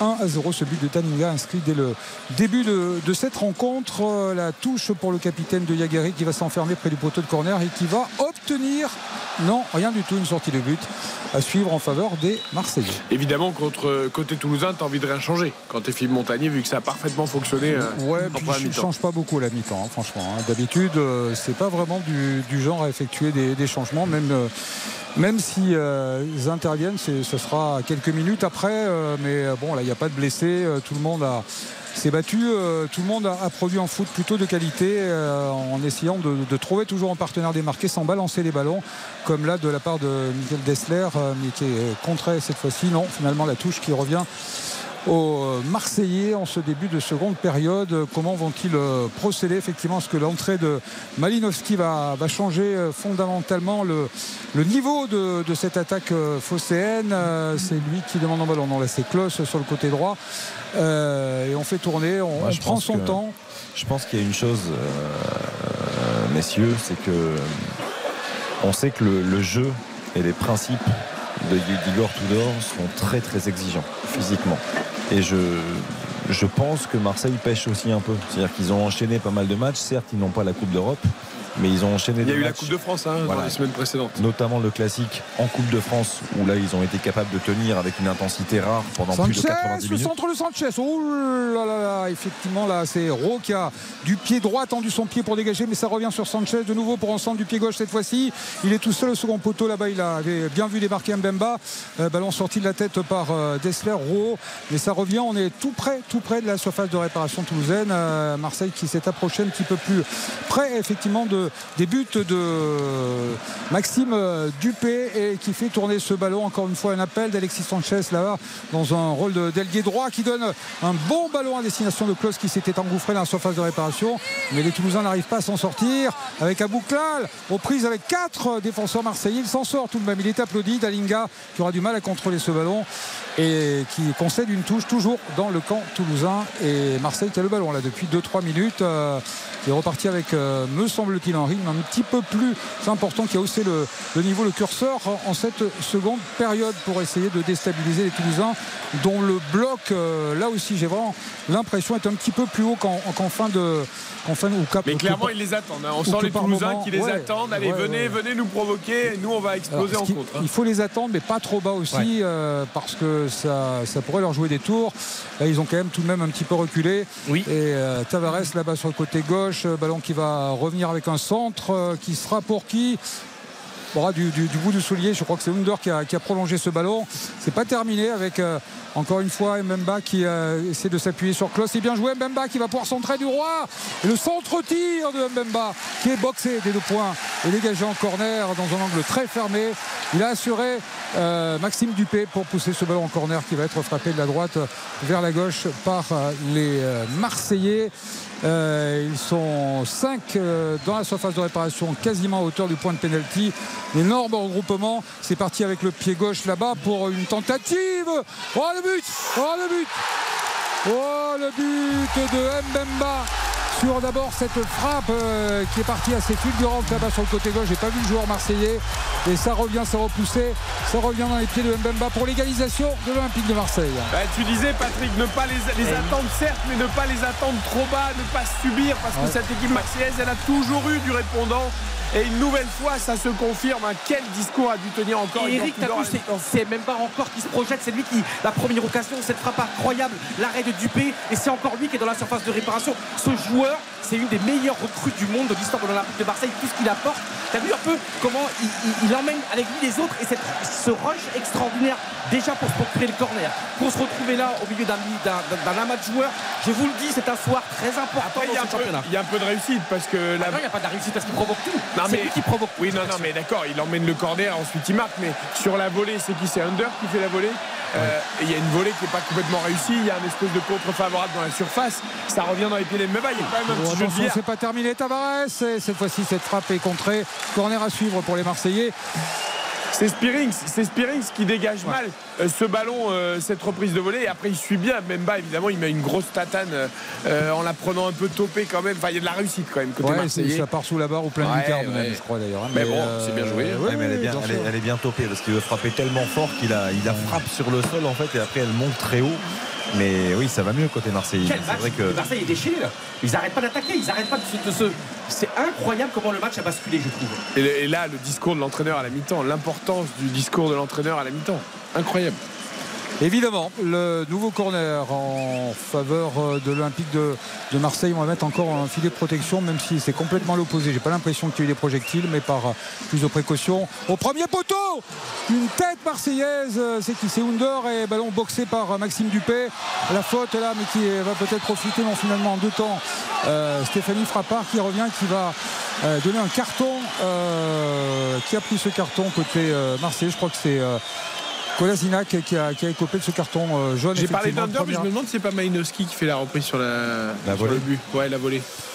Faudra qu'on revoie l'image. Je Mais... sais pas, j'ai pas malheureusement d'écran devant moi et c'était reverra à- l'opposé de notre tribune et euh, cette volée était euh, bien sentie, bien frappée me semblait-il, peut-être un peu manqué effectivement malgré tout. Mais euh, et puis c'est- Under, par contre, là, le carton que tu nous as décrit, euh, on vient de voir le geste, c'est Ouais. pas beau. hein. Ouais. Sur un, sur un ballon de contre euh, en faveur des, euh, faveur des Toulousains et effectivement s'ils euh, ont décidé C'est d'in- Aboukal, je crois. Aboukal, ouais. Ouais, qui reste sol. ouais. voilà, pour vous donner une idée, Patrick, on vient de juste de voir l'action là. D'accord, d'accord. Ouais, c'est ça, ju- c'est ouais. ju- c'est simplement pour vous donner une On idée. est au Moyen-Âge, Patrick. Non, mais. euh, Faut dire qu'on a un léger décalage. Il y a quar- 45 secondes, une minute de décalage à peu près. euh, voilà. Du, du moment que vous, vous m'entendez en temps voulu, euh, tout va bien. Parce que, euh, bon, Non, mais si c'est l'essentiel. Vous êtes nos yeux, vous êtes nos oreilles. Ouais. C'est Non, l'essentiel, ima- mais bon. Imaginez qu'il y a un décalage d'une minute entre nous deux, enfin nous, euh, entre, Ah oui, c'est entre vrai. moi et vous. euh, voilà. Ah, ça- C'est vrai, Patrick, j'adore, c'est la méthode couée. Ça pourrait toujours être compris. Ouais, mais ex- exactement. C'est en direct de Mars, hein, à peu près, sinon, hein, une minute. Après, c'est, L'important, ouais. c'est que vous, au stade, vous soyez bien hein, pour les Exactement. auditeurs. Nous, à la limite, Bah- euh, on est là pour euh, faire le décor. hein. Voilà. Est-ce qu'il y a eu tout de même de- de- d'extraordinaire On parlait du public, je le souligne encore une fois. Il y a eu ce but marseillais. Et derrière, euh, en une seule voix, quasiment, un seul bloc, euh, le public s'est levé et a encouragé son équipe. Il est pas loin du rouge under. hein, Parce qu'il prend un jaune pour un pied haut qui est quasiment sur le genou. hein. et puis il écarte bien le pied. en plus. Et c'est pas limite, limite rouge. hein. D'accord. Si vous le dites, je, je fais Après, non, mais il va pas revu faire mal. mais- Il va pour jouer le ballon.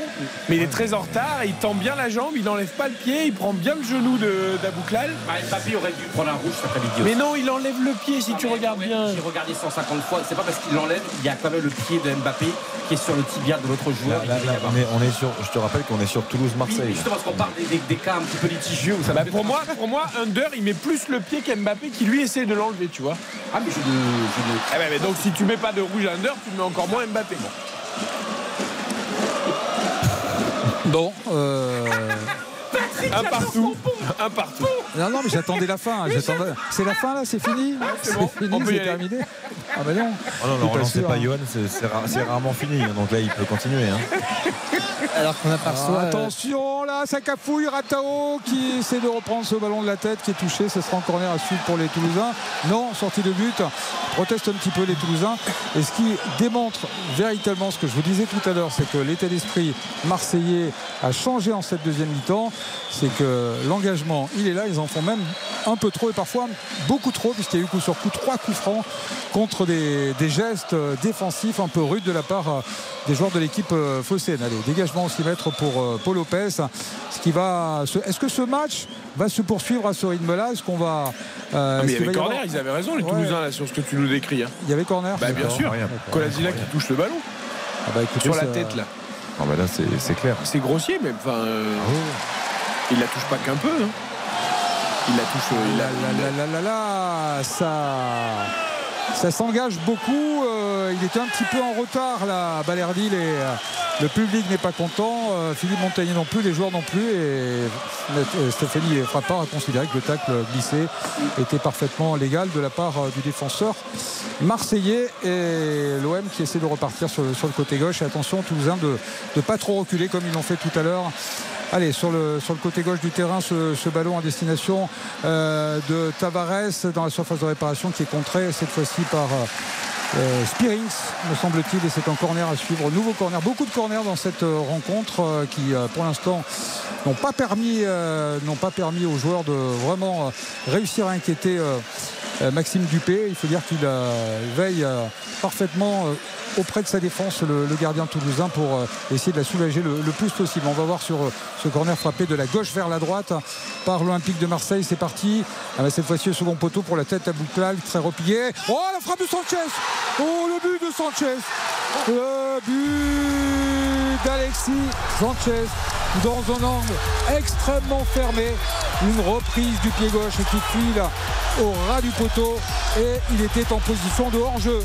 Il était en position de hors-jeu malgré les protestations en cours des joueurs marseillais. Il va y avoir peut-être un recours à mon avis, euh, c'est certain, à la VAR pour vérifier s'il y avait bien une position de hors-jeu. Mais sinon, quelle frappe de, de Sanchez alors que vraiment on sentait euh, ça très très compliqué, un angle extrêmement fermé, une frappe du gauche et ça file au ras du poteau. Alors c'est under, hein, c'est under, C'est under, c'est under, pardon, euh, pardon. qui, qui frappe et je vois pas comment il, peut être en position de hors-jeu. Justement, Alexis Sanchez, je pense que c'est Alexis Sanchez sur la, la frappe. Ah, qui gêne le gardien du gêne l'intervention de Dupé. D'accord. Alors, il va y avoir utilisation VAR. Nous, on prépare le ralenti radio maison d'RTL, l'instant replay évidemment, Bon. parce que Under, lui, Alors. il est au deuxième poteau. Ouais. Il met une jolie volée dans le petit filet. Autant, autant pour moi, effectivement, c'est under, oui, effectivement, et, et ça, ça volait magnifique, je trouve. hein. Et le but est validé. Le but est validé. Et oui, parce Après, que il se recours retire, à- il se, il se retire recours à la quand VAR. Sanchez. C'est but validé, mérité. mais c'est Dessler qui le coupe, je crois. Ouais, il est couvert.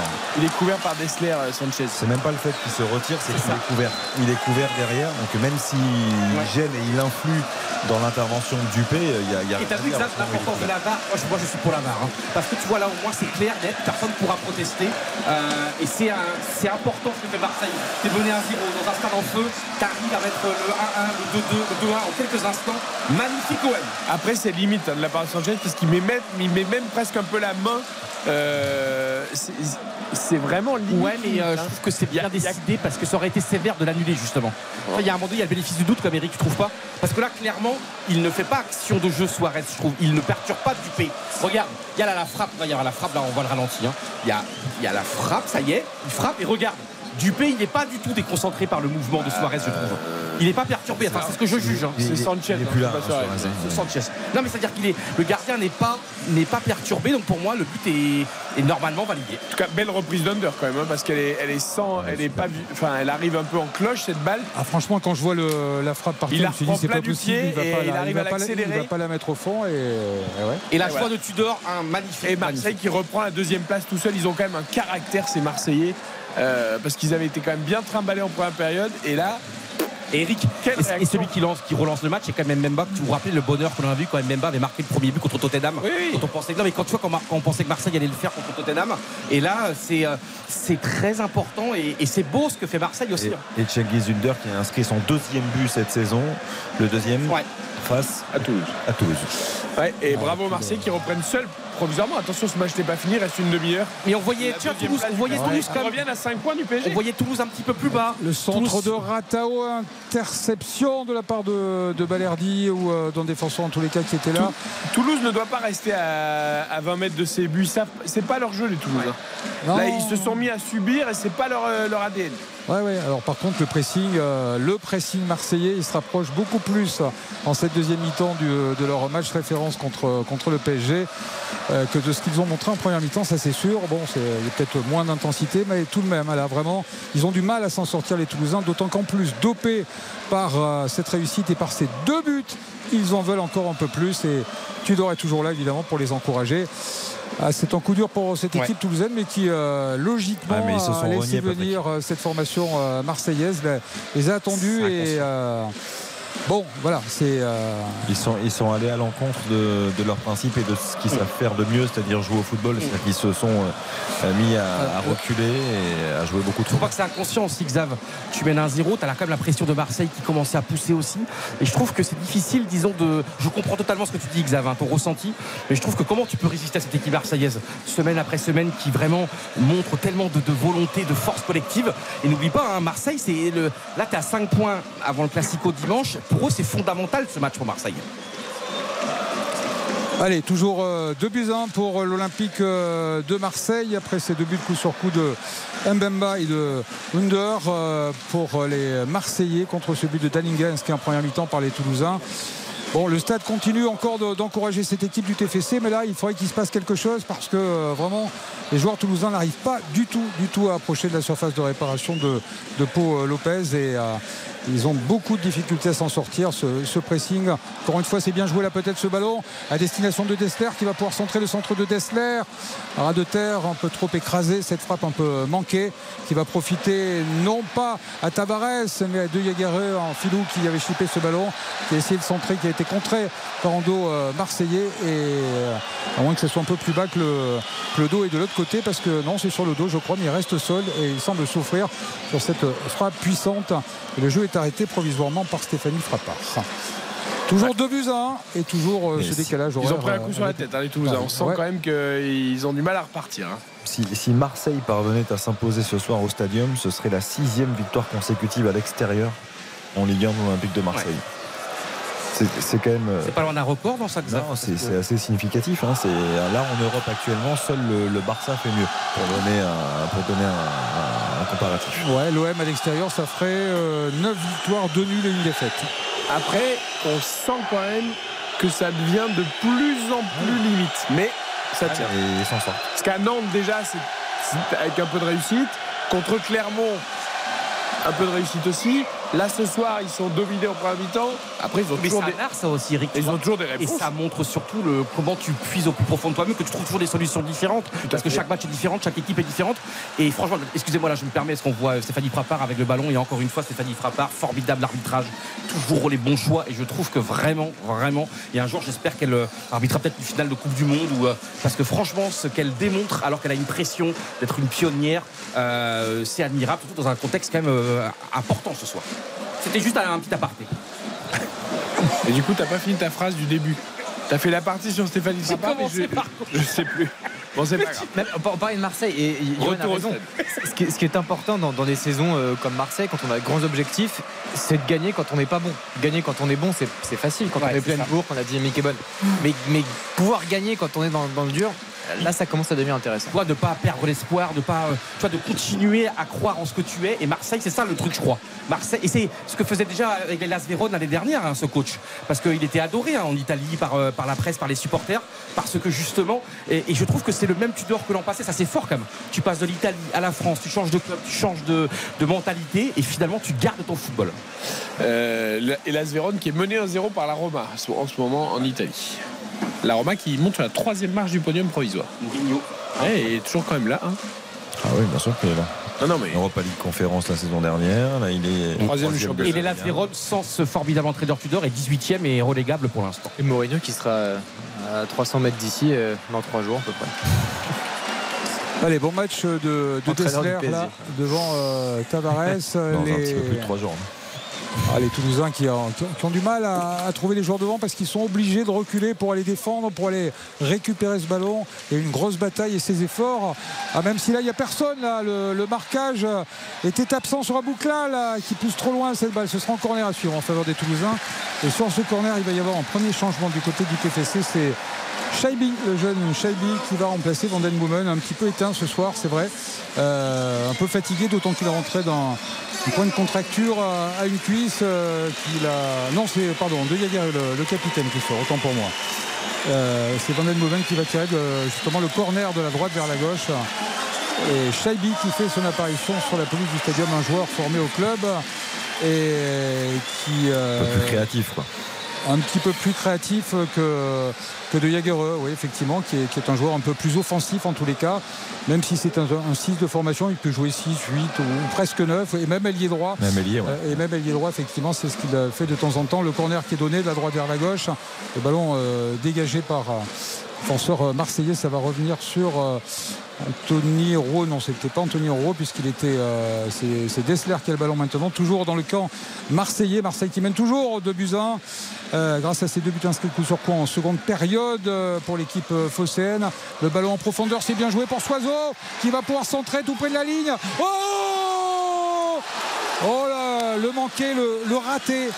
Le raté de la part d'Anthony Rouault, qui n'est pas un attaquant évidemment, qui était resté après le corner, qui a essayé de reprendre du droit et qui a complètement manqué sa phrase, qui a dévissé. Il était euh, idéalement placé pour euh, marquer le second. Une bonne occasion en tout cas pour, euh, pour les Toulousains. Et celle-là, il ne faut pas les rater à mon avis, parce qu'il n'y en aura peut-être pas beaucoup face à cette équipe marseillaise régénérée en cette deuxième mi-temps. Ah bah oui, tu l'as pas là, ils n'ont pas le droit les Toulousains quand il y a de grosses occasions comme ça. Il y avait une super balle en profondeur au départ euh, dans l'intervalle et alors la remise, elle est, il est au point de pénalty, il est tout seul euh, Rouault.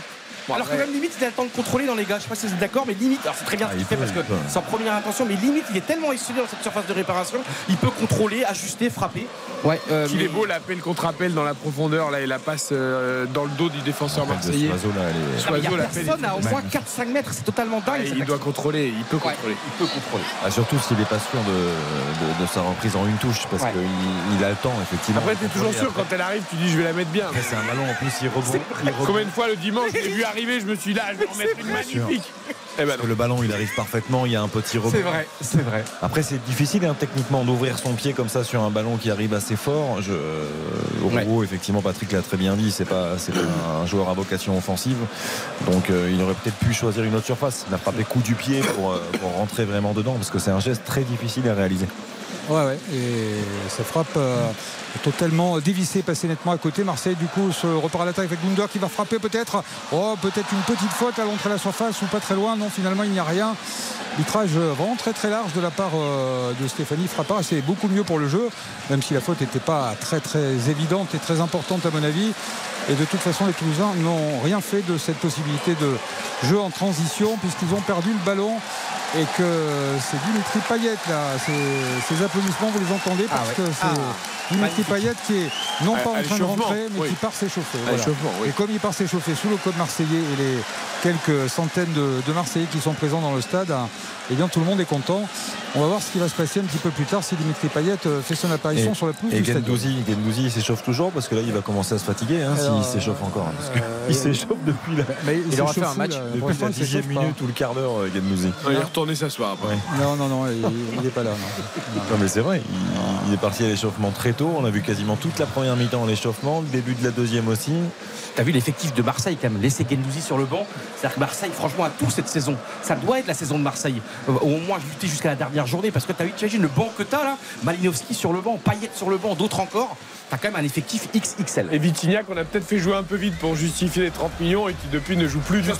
imaginer l'ambiance dimanche prochain, ça va être dingue. Le temps qu'il s'acclimate quand même à son nouvel effectif et à son nouvel environnement. 2-1 pour Marseille sur la pelouse de Toulouse après 70 minutes. L'OM qui était mené 1-0 à la mi-temps, qui reprend provisoirement la deuxième place du classement. Il reste 20 minutes aux Toulousains pour recoller. Courte pause, retour d'RTL Foot. RTL. RTL Foot. Présenté par Eric Silvestro. Et on essaie de se rendre coup pour coup entre Toulouse et Marseille. Avantage pour l'instant aux Marseillais, les Toulousains qui retrouvent un peu d'énergie, Patrick Guisson. Qui fait son apparition sur la pelouse Ah, à l'instant à la place de- de Under. Et ces sifflets ils sont pour Gandouzi euh, qui avait été applaudi euh, auparavant parce que là aussi il y a sur le balcon justement pas mal de ou quelques Marseillais en tous les cas. Ça c'est évident.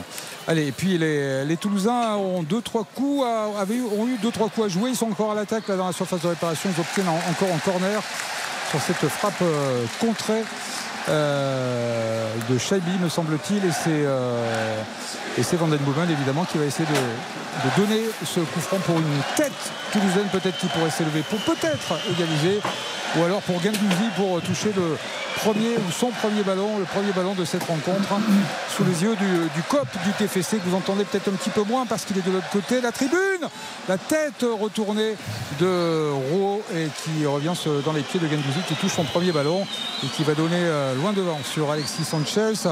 Reprise avec deux défenseurs dont Soiseau passé mais il avait poussé son ballon en touche et peut-être une petite faute. Et de toute façon il avait perdu ce ballon. Remise en jeu effectuée par, euh, par le TFC avec euh, Nicolas Hyssen avec euh, Rowe à ses côtés. Finalement on va chercher Dessler là-bas. Et, Ratao peut-être pour combiner sur le côté droit mais on est toujours dans le camp toulousain. Le pressing marseillais est vraiment beaucoup plus haut qu'en première période. On va chercher ces Toulousains les, les embêter pour être obligés de revenir jusqu'à Maxime Dupé il n'y a pas de solution devant et à mon avis il va donner un long ballon peut-être pour une tête celle de, Dalinga ou de Shaibi, euh, Dalinga non, euh, il est un petit peu replié, il redonne là-bas sur la droite, toujours dans le camp du TFC qui a du mal à s'en sortir et euh, qui euh, reste encore là euh, con- confiné dans, dans son camp pas très loin du rond central avec Spearing on est obligé de revenir derrière avec Rouault. Alors certes ils ont la possession sur ce coup là Van Ben Boomen qui de donner un petit peu de rime mais il perd immédiatement le ballon par Shaibi Dessler qui se bat comme un fou là-bas. Et Guindouzi qui lui aussi vient récupérer apporte cette grinta qui n'existait pas en première mi-temps euh, pour l'Olympique de Marseille. Mais il euh, perd ce ballon c'est assez confus sur le côté droit du terrain. Et ce bon décalage pour Atao. Et le joli euh, tacle glissé la belle intervention là de la part de de Kolasinac euh, effectivement qui a, qui a poussé ce ballon en touche. Qu'est-ce qui quadrille bien le terrain des Marseillais quand même? Parce qu'ils sont assez hauts, ils empêchent vraiment les Toulousains euh, de, partir de leur moitié de terrain et c'est pas mal du tout ce qu'ils font. Là, c'est Euh, bien joué de la part de Dessler, la petite talonnade derrière lui euh, qui n'a pas pu être récupérée par Abouklal. C'est pas perdu Gandouzi. Si cette fois-ci, c'est beaucoup plus propre euh, l'entrée Gandouzi et le ballon qui circule mieux tout de suite euh, sur ses trois premiers ballons. Il a joué avec beaucoup de justesse le milieu de terrain toulousain. Euh, et là, c'est en 3 contre 3 d'ailleurs avec le centre à venir de Klaus qui est contré par euh, Ratao qui ne va pas pouvoir éviter la sortie du ballon euh, et remise en jeu en touche en faveur des Marseillais. On joue depuis 74 minutes dans, dans, ce match et 2 buts à 1 pour l'Olympique de Marseille. Début de Mbamba et de Wunder euh, contre Dalinga pour les Toulousains qui avaient ouvert la marque dès le début de ce match, qui avait dominé la première période, mais qui là sont chahutés, ballottés et vraiment en grande difficulté en cette euh, deuxième mi-temps. Attention parce que ce ballon il est perdu. Il est perdu et il va prendre un carton. Euh, il prend un carton effectivement. Euh, Colasina qui l'a retenu par, euh, par les épaules, par le maillot, le Abloukal qui, qui partait avec ce ballon. Et euh, le coup franc est joué rapidement, trop rapidement. Il faut revenir parce qu'il n'a pas noté le, le, numéro du joueur qui vient d'avertir. Il est en difficulté, Colasinac, dans ce match. Hein.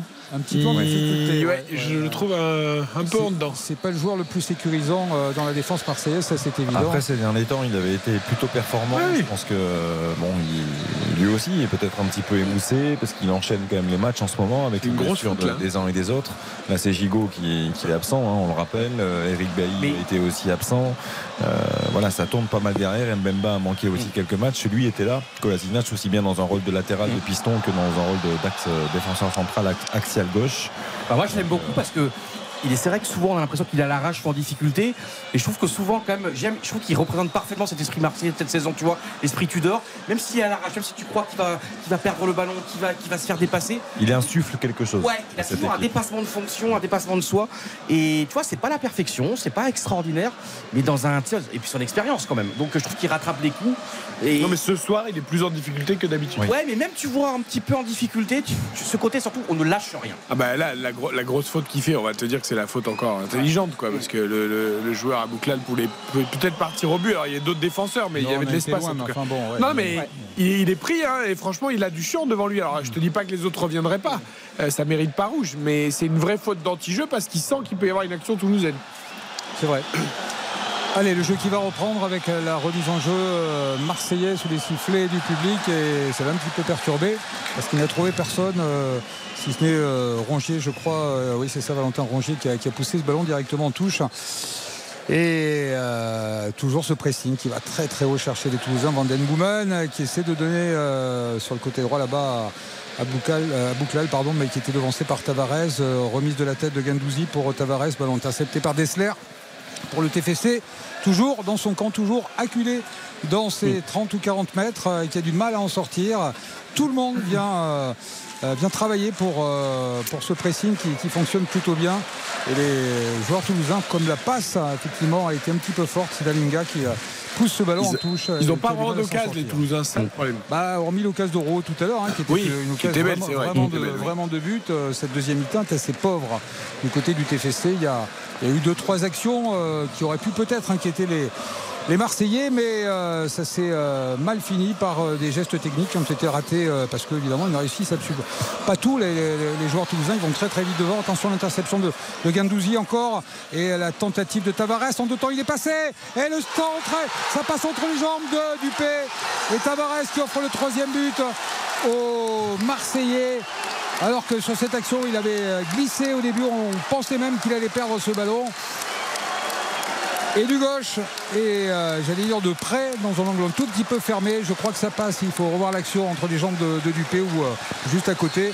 Et là probablement le but du break euh, marseillais qui va faire pour le coup très très mal à la tête à cette équipe. Ouais, mais le ballon c'est Soiseau ouais. qui et met le ballon dans l'axe. C'est Gendouzi qui récupère le ballon. Tu vois, il est présent même si le ballon est vraiment ni fait ni à oui, faire. mais le, le, la, la, relance de Soiseau ouais. plein axe euh, qui donne le ballon à Gendouzi à 40 mètres des buts, c'est pas possible. Mais après Gendouzi récupère le ballon et après il oriente bien le jeu, mais là c'est trop facile pour Marseille et c'est une victoire elle est fondamentale cette saison. Elle est belle la passe de, de Gendouzi. Oh, vu ça un que, alors, là, effectivement le ballon euh, dans l'axe c'est la lumière une énorme erreur, mais derrière en deux touches le contrôle est parfait, il la claque, il la laisse bien au sol, la passe est bien appuyée. Après Tavares a quand même pas mal de réussite.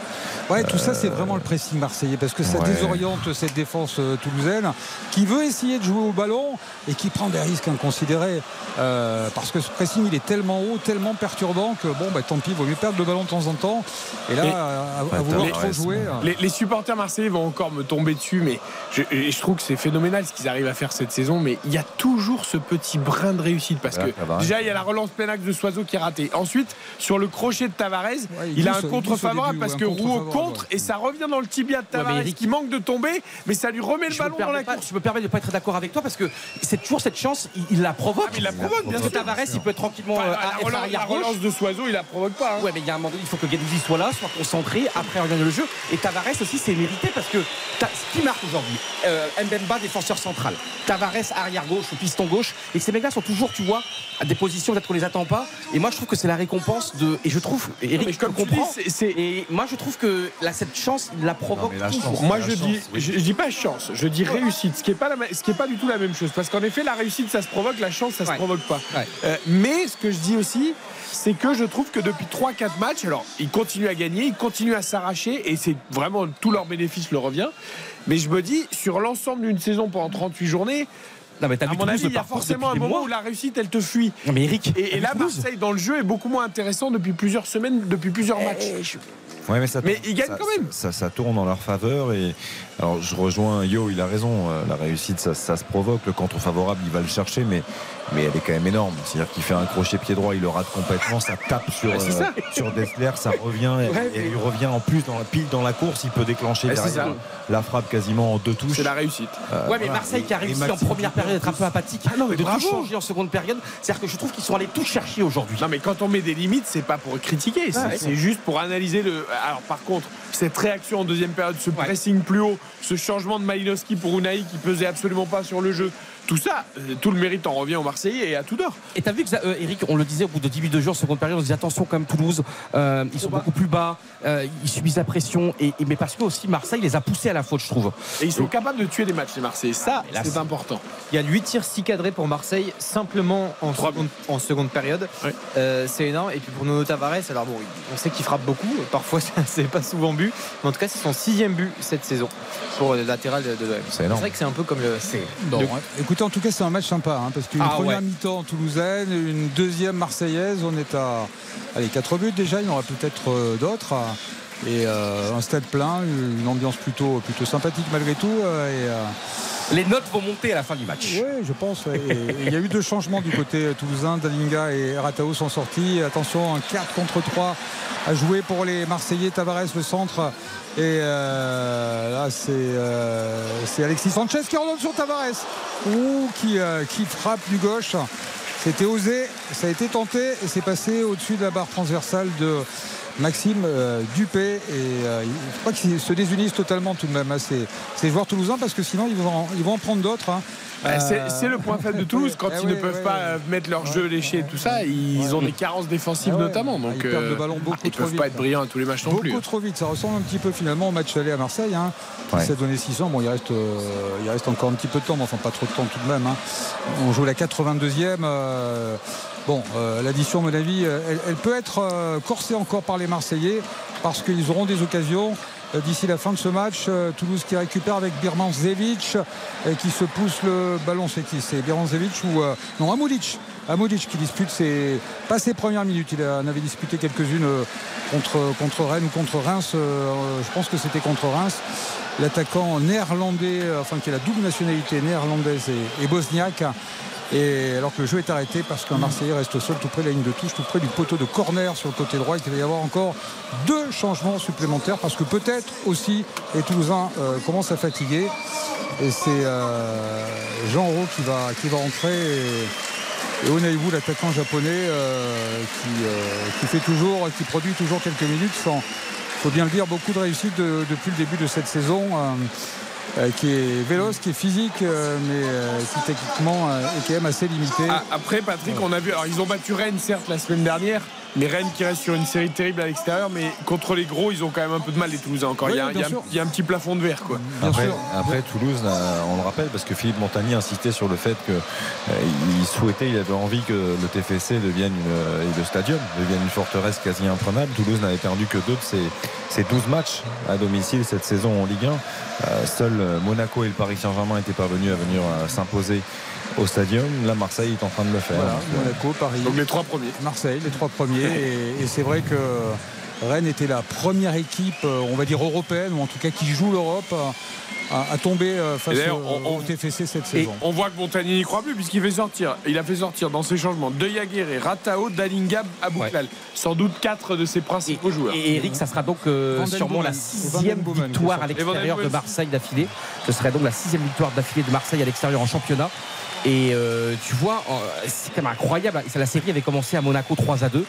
T'écoutes bien. C'est- parce qu'on- Non, non, mais ce que je veux te dire, c'est que c'est- un parcours de champion. C'est un parcours de champion, c'est extraordinaire. Euh, deux choses à vous dire. Caboret, Caboret Bailly sont rentrés à Marseille. Est-ce que vous savez quel est le défenseur marseillais, en tout cas le dernier, qui a marqué 6 buts avec Marseille?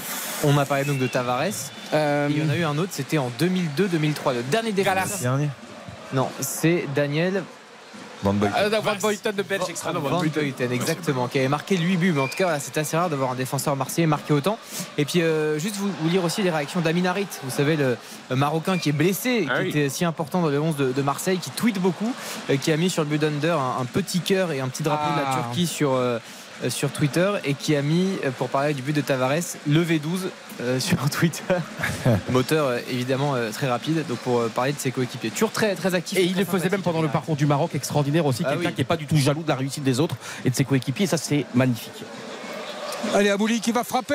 La première frappe euh, dans l'histoire euh, du TFC, euh, pour lui en tout cas, puisque ce sont ses premières minutes ou quasiment de, l'attaquant néerlandais. Et frappe qui a été contrée. Toulouse qui, qui va essayer de, revenir peut-être à hauteur. Pourquoi pas pour mettre un petit peu de folie dans cette fin de, rencontre qui est dans le camp marseillais durant ces derniers instants avec Anou qui se bat beaucoup mais qui perd son duel qui glisse. il n'y avait pas de faute sur l'attaquant toulousain. Très justement, elle n'a pas été sifflée. Et euh, le TFC qui repart avec euh, Soiseau. Soiseau encore un bon ballon devant lui à destination de Birmancevic, Damulic. Euh, euh, cette fois-ci sur le côté gauche, le centre à venir du pied gauche. Finalement, il essaie d'y aller, de passer peut-être tout seul devant Caboret. Ça revient dans les pieds de, Jean Rau. C'est tout petit là-bas sur, la gauche. La reprise nouveau. Oh le but Oh le but Oh le but de l'attaquant japonais du pied gauche. Et que ne disais-je pas du mal de cet attaquant qui n'avait pas marqué depuis le début de cette saison, je crois. Euh, C'est toujours à comme ça, Toulouse. c'est toujours comme ça. Et là, il nous sort une Ah, son reprise du gauche au second poteau. Et ça file, et ça file entre tout près des jambes en tout cas de, de Paul Lopez qui n'y peut rien parce que c'était quasiment à bout portant, très près en tous les cas. Allez, ça relance un petit peu l'intérêt de Ah, cette ouais, fin parce qu'il va rester allez, peut-être un peu moins de 10 minutes avec le temps additionnel. Oh, elle est magnifique la reprise. Ah ouais, Elle ah est oui. magnifique. Et quasiment Ah oui. tous les joueurs marseillais pourtant dans, les, dans, les, dans la surface de réparation. Donc, euh, mais quel but magnifique C'est son deuxième but cette saison en, en Ligue 1, à Ado Onaïwu. Effectivement, l'international euh, Ouais, ouais, ouais. Bon, japonais. après, euh, c'est vrai, c'est vrai que ces, ces entrées sont vraiment pas fracassantes et que si euh, Illy, l'attaquant britannique, avait été là, je pense qu'il euh, il- il n'aurait fait que très peu de feuilles de match. Son deuxième but d'ailleurs lors des. Je regarde les quatre dernières journées. Là, il la met bien quand même. Parce qu'il avait marqué euh, face à l'Estac aussi dans du succès 4 buts à 1 du TFC il y a Il jours de il, il la prend plein coup de Ah pied, ouais, fort. ça, premier poteau, elle est mais magnifique. Là, vraiment, un but qui ne doit rien à personne d'autre que lui parce que c'est vrai qu'il a tenté cette reprise. Elle est superbe, magnifique. Oh la folie. Allez, ça remet un peu de, suspense saveur, à la fin du match. du piment, euh, du peps peut-être sur cette fin de rencontre. Allez, avec faut pousser le stadium, euh, toulousaine qui était quand même assez expérimentée. Brest- avec, était- avec- ouais. avec tous ces changements. Brest était revenu à 2 à la 86e cet après-midi, mais Monaco avait tenu. Pareil pour Marseille, on le souhaite aux Marseillais et pas aux Toulousains évidemment. Allez, Onaïwu euh, qui va peut-être se sentir des ailes là-bas sur l'aile droite justement, qui essaie de redonner ce ballon derrière lui à Jean Rau. euh, et on se bat entre Jean Rau et un défenseur marseillais pour récupérer cette, euh, ce ballon pour euh, assurer une remise en jeu en touche assez rapide. Il faut sortir de, cette situation. On est un petit peu coincé là. Euh, que va faire Anthony Euh, Là, ce ballon un petit peu n'importe où avec cette tentative de remise de, de Shaibi. Onaïwu qui se bat de la tête finalement. C'est, euh, il est devancé et le ballon qui arrive dans les mains de, de Paul Lopez. Il reste deux minutes dans le temps réglementaire et il y aura bien 4 On aura minutes quoi de- 3, 4 de Ouais, temps. je pense 4. Allez, je mise sur 4. Ouais, comme le jeu est euh, d'ailleurs arrêté, puisqu'un Marseillais se plaint sous les sifflets du, du public du stadium, euh, plaint d'avoir pris un coup euh, au visage, me semble-t-il. Et Nathalie Frappard va, va voir si, si c'est grave et appelle euh, le banc marseillais pour que les soigneurs fassent leur intervention pour aller effectivement. Euh, elle demande à ce qu'ils viennent assez rapidement. Non, ça y est, non, repartez au contraire, justement, il va beaucoup mieux. Il s'est relevé. Ouais, Rongier. Oh, voilà, il, il le fait au métier. Au métier. Ah, je crois Vraiment, monsieur. Vraiment au métier. Moi, je crois en l'âme humaine encore. Ouais, Je ouais, crois bah pas. oui, il a mis mène à la 89e quand tu viens de prendre un but. ouais. Tu fais donc, tu sais, ils, ont plus en- ils ont de plus en plus de crampes dans les joueurs, je trouve. Tu vois, tu- comme par hasard, à la 87e. Non, mais il a, Il y a- il y a- il a, un petit tête contre tête. Mais Et là, regarde ça, le tête contre Oui, tête. mais enfin, le Toulousain, il s'est relevé tout de suite. Hein. Eric, vous auriez eu ça, vous serez déjà l'hosto. Mais non, regarde, regarde. Attends, je C'est t'explique. pas pour les gars, qui est- je crois que t'es- né à Monaco, me semble-t-il. Quel est le rapport il y, a un, si, je crois que. il y a un petit tête contre tête. Le Toulousain qui lui est mené a envie de jouer évidemment. Le Marseillais qui lui mène a envie Eric, de gagner du temps. Mais c'est logique, ils pareil. Mais Oui, mais là, commotion de rien du tout. Regarde, il y a des soigneurs ne rentrent même pas. Il a gagné à peu près 45 Mais attends, quand tu vois 36 chandelles, tu peux pas jouer, Eric. Il va, il va pas forcément les gagner parce qu'il y aura. Voilà. Vous avez bien vu qu'il a absolument pas vu les chandelles. Ah oui. Euh, Arrêtez de vous. Mais c'est pas grave, c'est normal. Tous les joueurs de foot font ça. Ouais, mais je suis Bah, d'accord. enfin, t'as joué au là. foot aussi. Tu sais très bien que le métier, c'est aussi ça. Et il a tout à fait raison de le faire d'ailleurs. Ouais, mais les tempes ont claqué quand même. Et qui est temple Il a pas pris dans la tempe. 5 minutes de temps additionnel, Cinq nous, nous a minutes de dit temps euh, Patrick. ouais. Exactement. Ça va être long. Hein. Ça va être très long. Euh, Bon, enfin, Toulouse pousse pas non plus comme un. ouais, pour l'instant, c'est Marseille. il faut faire attention. Il faut faire attention. qui a le ballon sur le, sur le côté droit avec euh, Caboret. euh, on réclame une faute sur Caboret. Euh, allez se jouer, hein, c'est sympa. Ce que fait. euh, parce que- non, mais c'est vrai, Stéphanie Frappard. Franchement, oh, heureusement que Nicolas Hyssen est intervenu. Là, Gendouzi, encore une fois, l'entrée à la surface de réparation en deux temps. Ballon qui avait été mal dégagé. C'est pas terminé pour les, pour les Marseillais. Tavares, Gendouzi de nouveau, la remise de la tête pour cette fois-ci. Euh, personne, il y avait une position de hors-jeu d'Alexis Sanchez, donc un coup franc à venir en faveur des Toulousains. Allez, encore euh, trois minutes au moins de temps euh, additionnel. Et Soiseau, qui n'a pas beaucoup de solutions devant, qui va tout de même chercher euh, Birmancevic, le, Serbe, euh, encore une nationalité supplémentaire sur la pelouse du stadium, avec Amoulic euh, devancé de la tête. Non, Amoulic, c'est lui qui récupère le ballon entre deux Marseillais, pris en sandwich euh, entre deux joueurs, euh, dont euh, Rongier. Il n'y a rien du tout. Euh, comme sur ce tacle euh, ou cette- ce coup d'épaule en tous les cas distribué par euh, Spearings, encore un joueur qui reste sol cette fois-ci, c'est un Toulousain euh, qui hurle de douleur et qui se tient le genou euh, gauche. Euh, pas vu qui est, au sol. Bon, là pour le coup, ils n'ont pas de, temps à, à gagner. Les, les joueurs toulousains, ça serait bien qu'ils se relèvent pour le TFC si Toulouse veut revenir, s'offrir peut-être, pourquoi pas, une balle d'égalisation, une dernière occasion dans ce match. Et à mon avis, euh, si elle intervient, ce sera peut-être sur ce coup franc très lointain, mais on va euh, mettre euh, dans le tas, j'allais dire, en tout cas à hauteur de la surface de réparation, le temps que le joueur se relève, puisqu'il est toujours allongé sur cette pelouse du stadium, encouragé par et c'est Soiseau qui, qui était resté au sol. Le Chilien qui a, qui a- bon il y a eu cette petite erreur tout à l'heure finalement. Enfin cette grosse erreur hein, sur le sur le deuxième but euh, marseillais mais qui a fait un sacré match sinon.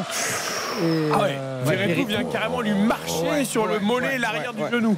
d'accord Oh, bah, Oh c'est- là là, il a, et il a appuyé. hein. C'est très très vilain. ça. Allez, c'est parti, Birmancevic. euh, de ballon à l'entrée là de la surface de réparation pour Jean Rowe de la tête. Non, c'était euh, mal donné. Van Den Boomen n'est plus là. On va peut-être un petit peu le regretter. Et euh, épaule contre épaule, encore une fois, il n'y a pas de coup franc. Il y a une remise en jeu en touche qui sera pour qui Euh, Que dit euh, Stéphanie Frappard Mais il doit prendre rouge. Oh là là. Parce qu'il arrive une heure en retard. Il a rien pris, Patrick? Rien? Non, non, non, non, non. Mais et franchement, son geste, il doit prendre rouge. Ah bah là, euh, Parce que en fait, il appuie, il appuie. tu te demandes même pourquoi il va lui mettre la semelle. Le ballon est même pas à l'endroit où il met la Il semelle. a semelle et en plus il appuie encore. Ah ouais, Et c'est utile en plus à ce moment-là. euh, c'est- incroyable. Alors qu'est-ce qui se passe là C'est heureusement qu'il le prend pas parce qu'il aurait été absent pour le classique, hein, Alors, au NPG. hein. Est-ce que, Nathalie Frappard aurait pas été appelée par la VAR justement Ah bah, je sais ce pas. que vous êtes en train de dire Ah bah, je Ça, sais pas, mais- mais- Stéphane. non, Mais si le jeu a repris. euh, non, mais je sais pas parce que ça fait très longtemps. hein, le joueur repris effectivement. Ah bah Mais, non, mais non, donc, non. Non, c'est pas possible. Non, non, c'est pas possible. Hein, c'est pas comme, euh, comme Ah, non, non. on revient pas 5 minutes en arrière. Enfin, je pense euh, pas, enfin, sauf si elle va voir la vidéo, mais. Non, euh, mais ça non, non, discute beaucoup avec euh, euh, Guendouzi et bon, je sais pas. Non, non, non. Il y a eu des discussions marseillaises. Mais c'est quand même- En tout cas, on avait une chose, c'est que Verretou, il est venu tout de suite prendre des nouvelles parce qu'il a très bien senti sa semelle. Bah, bien sûr, Et- mais attends, c'est incroyable. Il était quand même très vite au chevet de Soiseau. hein, Allez, si. Onaïou était le sauveur euh, de cette équipe toulousaine, il a chippé le ballon à, à Guendouzi.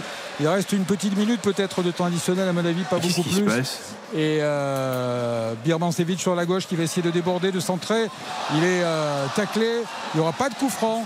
Euh, et là, cette fois-ci, il y aura un coup franc pour cette faute de Caboret pour un- une simulation de plaquage. Elle va, elle va, elle va siffler cette faute pour qui? Elle va siffler cette faute pour les Marseillais. Oui, c'est vrai. Bon, j'avais quand même un petit peu ce sentiment et cette impression. Irancevich, il s'est jeté sur le défenseur euh, marseillais euh, plus que le contraire et c'est Marseille qui va pouvoir se dégager. Bon, euh, C'est un peu confus cette fin de match. et à mon avis, euh, elle le sifflet à sa bouche. Ça sera peut-être la fin sur euh, ce dégagement de, de Paul Lopez. euh, même s'il y a eu beaucoup, beaucoup d'arrêts de jeu durant ces 5 Elle minutes. siffle de temps pour Caboret, ça Ah, mais c'est incroyable. ouais, elle siffle pour lui. Mais comment c'est possible Bah, Elle considère que, que c'est l'attaquant toulousain qui s'est jeté sur le défenseur. À mon Bah, avis, c'est euh, ça. Je c'est- quand même peut pas- incroyable. ça peut pas être autre, autre chose Alors, que il y a- ça. il y a, euh, le, le tacle de Caboret est très bon, il contre le ballon, il n'y a rien à dire. Mais ensuite, euh, Birancevic essaye de se relever. Caboret l'empêche de se relever. Ah non, pour moi, c'est le joueur toulousain qui empêche Caboret d'intervenir. Tu vois, Ouais. en étant par terre, voilà, il, mais- joue avec son mais corps. il essaye de se relever, l'autre il lui met les mains sur Mais les. regarde, Alain Frappard a quand même pensé pareil que moi. Non Ça mais veut dire attends, que- oui, mais je t'assure que l'action. T'as un joueur à terre qui essaye de se relever, mais t'en as un autre qui avec est sur son dos. pour moi, il joue avec son corps pour empêcher. C'est terminé. C'est terminé cette euh, et là vraiment euh, sous la Tu- Tudor euh, est joyeux, ravi, il secoue euh, son banc de touche par cette victoire arrachée. Moi j'allais dire au forceps, c'est un petit peu exagéré parce qu'ils l'ont mérité en deuxième mi-temps, mais euh, il y a eu ce, but euh, qui a relancé un petit peu le suspense. C'était trop tard pour les Toulousains qui se sont bien battus.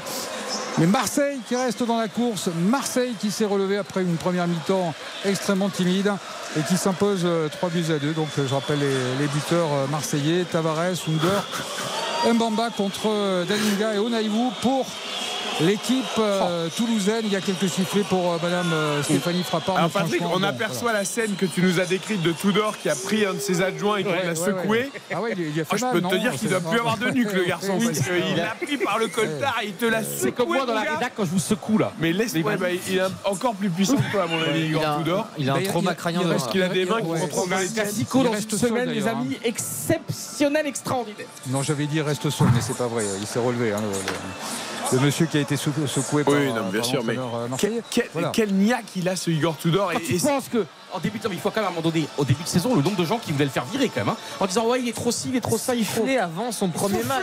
Non mais la folie des matchs amicaux de mais comment tu peux organiser un match amical au Vélodrome devant 100 000 personnes Marseille, Milan AC une semaine avant? Non mais alors que t'as un, déficit de préparation, on vit dans un monde de fous les copains. On a osé déconsidérer Tudor. Non mais Tudor, qui est quand même un professionnel averti, on le sait. Ceux qui étaient en Italie le savaient l'an passé. Et ce mec-là, avant même le début du surtout avant championnat. même qu'il commence. Non mais on est chez les, on vit dans un monde de.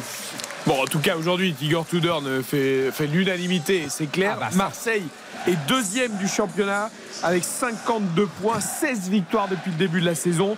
5 points du PSG. Dimanche prochain, c'est le classique Marseille-PSG au Vélodrome.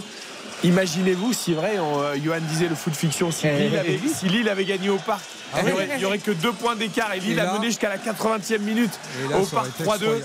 C'eût été incroyable. Mais il y a encore plein de choses qui vont se passer. On va désigner évidemment le magnifique, le catastrophique, les encouragements du soir. On va noter cette partie. Marseille qui était menée à la mi-temps. Marseille qui, avec le cœur, avec le trip, avec le pressing, est allé chercher cette victoire précieuse sur le terrain de Toulouse. Un petit mot juste euh, qui est assez exceptionnel, un chiffre. euh, 14 points. 14 points, c'est le nombre de points qu'a pris Marseille après avoir été mené au score. C'est plus que tout autre club en Ligue 1, ce qui montre évidemment cette force de caractère absolument euh, euh, immense. Et puis, euh, Toulouse en avait pris 12 exactement. avant ce, avant ce match. Et d'ailleurs, c'est- c'est pour parler de Toulouse aussi. euh, 41 buts après 24 journées, c'est du jamais vu en Ligue 1 depuis Lille. C'était dans les années euh, 70, vous imaginez. Et un mot aussi sur les stats, c'est assez troublant. On a 50% de possession, évidemment, de part et d'autre. 15 tirs chacun et 7 tirs cadrés chacun. Donc Quel c'est- match C'est vraiment match égal et jeu égal, même si évidemment il y a victoire de Marseille derrière. Oh non mais. C'est et le bonheur de la Ligue 1. Je donne ma note directement, tout de suite, tout de suite. Un Non, bon. non, un- non, ah, bah, bah, non, non, Il y a- il y, a des jingles. Jingle. il y a des choses à Ah, Lucas Lucas Radeleu, Radeleu, notre réalisateur. Lucas Jingle. Radeleu, supporter lyonnais. RTL Foot. La note. Et, et on va demander à Patrick Hisson, parce qu'il est au stade en premier, évidemment. Alors, je- non, non, mais je, je vais mettre 8. À 8 carrément. Oui. Bah je- évidemment. Non, mais je mets 8. Je mets 8. J'aurais pu mettre un petit peu plus euh, s'il y avait eu un peu plus de justesse dans le jeu parce qu'il y a eu quand même pas mal de, de déchets, de ballons perdus, de, de possessions qui n'ont pas duré très longtemps. Mais il y a eu euh, allez, 7, 8 ou 9 actions de, de grande classe et euh, du suspense. C'est deux équipes qui sont livrées, qui ont, qui ont fait plaisir à- aux spectateurs et qui ont fait honneur au football. Donc c'est- pour moi, ça fera 8. 8 pour Patrick Hisson. Johan Rioux. Je vous l'avais annoncé que ça allait être un match formidable, un des plus grands matchs de la saison. On a quand même 3-2, 5 buts, des occasions incroyables, des arrêts de gardien. Et moi, je mettrais un 9 sur 10 parce que ça permet de regarder, on voit la joie de Pablo Longoria, quand tu vois la joie de Tudor, t'imagines Tudor, ça montre bien l'importance de ce match. T'es mené au stadium dans un ambiance extraordinaire, ça a été un match parfait. Et franchement, la force des Marseillais de revenir, de, d'enfoncer le coup une fois, deux fois, trois fois. Toulouse qui revient encore. J'ai aimé et, et franchement, je peux pas, même tout à l'heure on en parlera, mais je mettrai pas de joueurs aujourd'hui, euh, comment dire, vous savez, votre, votre rubrique, votre rubrique, le, le, le- Mais on le- va le faire et tu le feras. Non, je peux pas. Mais si, t'auras le choix. Il n'y a aucun joueur qui aujourd'hui mérite d'être d'être mis au pilori, d'être mis à Il n'est l'écart. pas mis au pilori, c'est le moins bon joueur du Non, match. bah, c'est tout. Il n'y a pas eu de moins bon Bah, joueur. on- on mais en tout cas, je vous le dis, et, je vous- et- et enregistré ici à RTL, c'est une soirée fondamentale dans l'histoire de cette Liga. Dans l'histoire de la saison. De la saison, de la saison. Très bien. Encore une fois, on note la saison. quoi. Xavier. Ça. Euh, la saison est fantastique. On va se régaler jusqu'à la, la fin, ça c'est sûr. Euh, on va avoir un classique remarquable, mais là, ce qu'on demande de noter, c'est le match Et alors? de ce soir. Donc, euh, moi, j'étais à 7, euh, je crois, si je ne m'abuse, à la mi-temps, Ouais. pour saluer la prestation toulousaine. Je vais rester à 7. Oh non, Je mais tu pas fais monter 7 à la mi-temps. que- Ben oui, mais parce qu'il y a eu une belle réaction marseillaise et au contraire, Toulouse a eu beaucoup plus de mal en deuxième mi-temps. Et à mon sens, ce match ne vaut pas plus de 7. Euh, 7, c'est une bonne note pour un, match, pour un match de Ligue 1. Bien sûr. Je trouve que Et pourquoi? Non, mais juste une petite question, c'est vrai. T'as 7 à la mi-temps. C'est vrai qu'en deuxième mi-temps, il y a eu beaucoup de buts, il y a eu des, des, des- de la- un Ouais. peu de folie. Ouais. Pourquoi alors Qu'est-ce qui fait dans ta vie que, ça t'empêche de te mettre le 8 Bon, parce que j'ai pas trouvé une équipe de Marseille non plus constante. J'ai pas trouvé Marseille qui a euh, attaqué sans cesse. Euh, Ils ont été efficaces sur les situations qui se sont créées. Ils sont revenus assez vite en deuxième mi-temps parce que Toulouse a reculé. Mais voilà, on n'a on pas eu vraiment un combat de boxe comme on a pu avoir cette saison où euh, il y a une équipe qui a une, la première période, la- l'autre la deuxième, et puis euh, au cœur de la deuxième mi-temps et de l'engagement des deux Non, mais côtés. Toulouse était dans une Situation. forme exceptionnelle depuis des tu mois. parles- Tu parles d'arrêt de gardien euh, incroyable des deux côtés en deuxième mi-temps. Je suis désolé, il n'y en a pas eu beaucoup. Euh, Paul Lopez. Paul Lopez qui sauve euh, le coup. euh, du tout. Et, et Dupé également, non, mais dans le match, première. dans le match, ils ont sauvé les Bah oui, pas, pas énormément, Yo. Donc euh, pour moi, ce match vaut pas plus de 7. Baptiste. Euh, je vais mettre 6. Je vais rester sur, euh, sur mon 6. Bah, eh il n'y a rien de drôle, les amis. D'accord. Bon. Baptiste, arrête Euh, Mais je- comment tu peux, Baptiste Je vous signifie aussi que Baptiste, à 22 ans, t'es jeune, mais. on en a, Mais on en a beaucoup parlé. Euh, 6 sur 10, Baptiste. mais oui, 6 pourquoi? Parce que victoire sur les 6 derniers matchs à l'extérieur pour l'Olympique de Marseille. Et sachez que c'est sa meilleure série en déplacement donc euh, en Ligue 1 depuis 2009. Baptiste, on- là tu commences à, à te yoaniser. hein.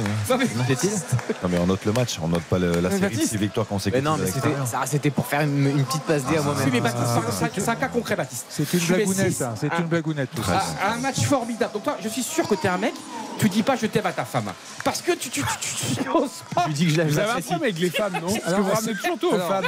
Mais il a totalement raison. Je pensais exactement la même chose. hein. Non, non, alors, bah mais oui. Je vous en prie. Ah, Non, mais bah c'est fou ça. Non, mais. Non, je vous rassure, je dis je t'aime à ma femme.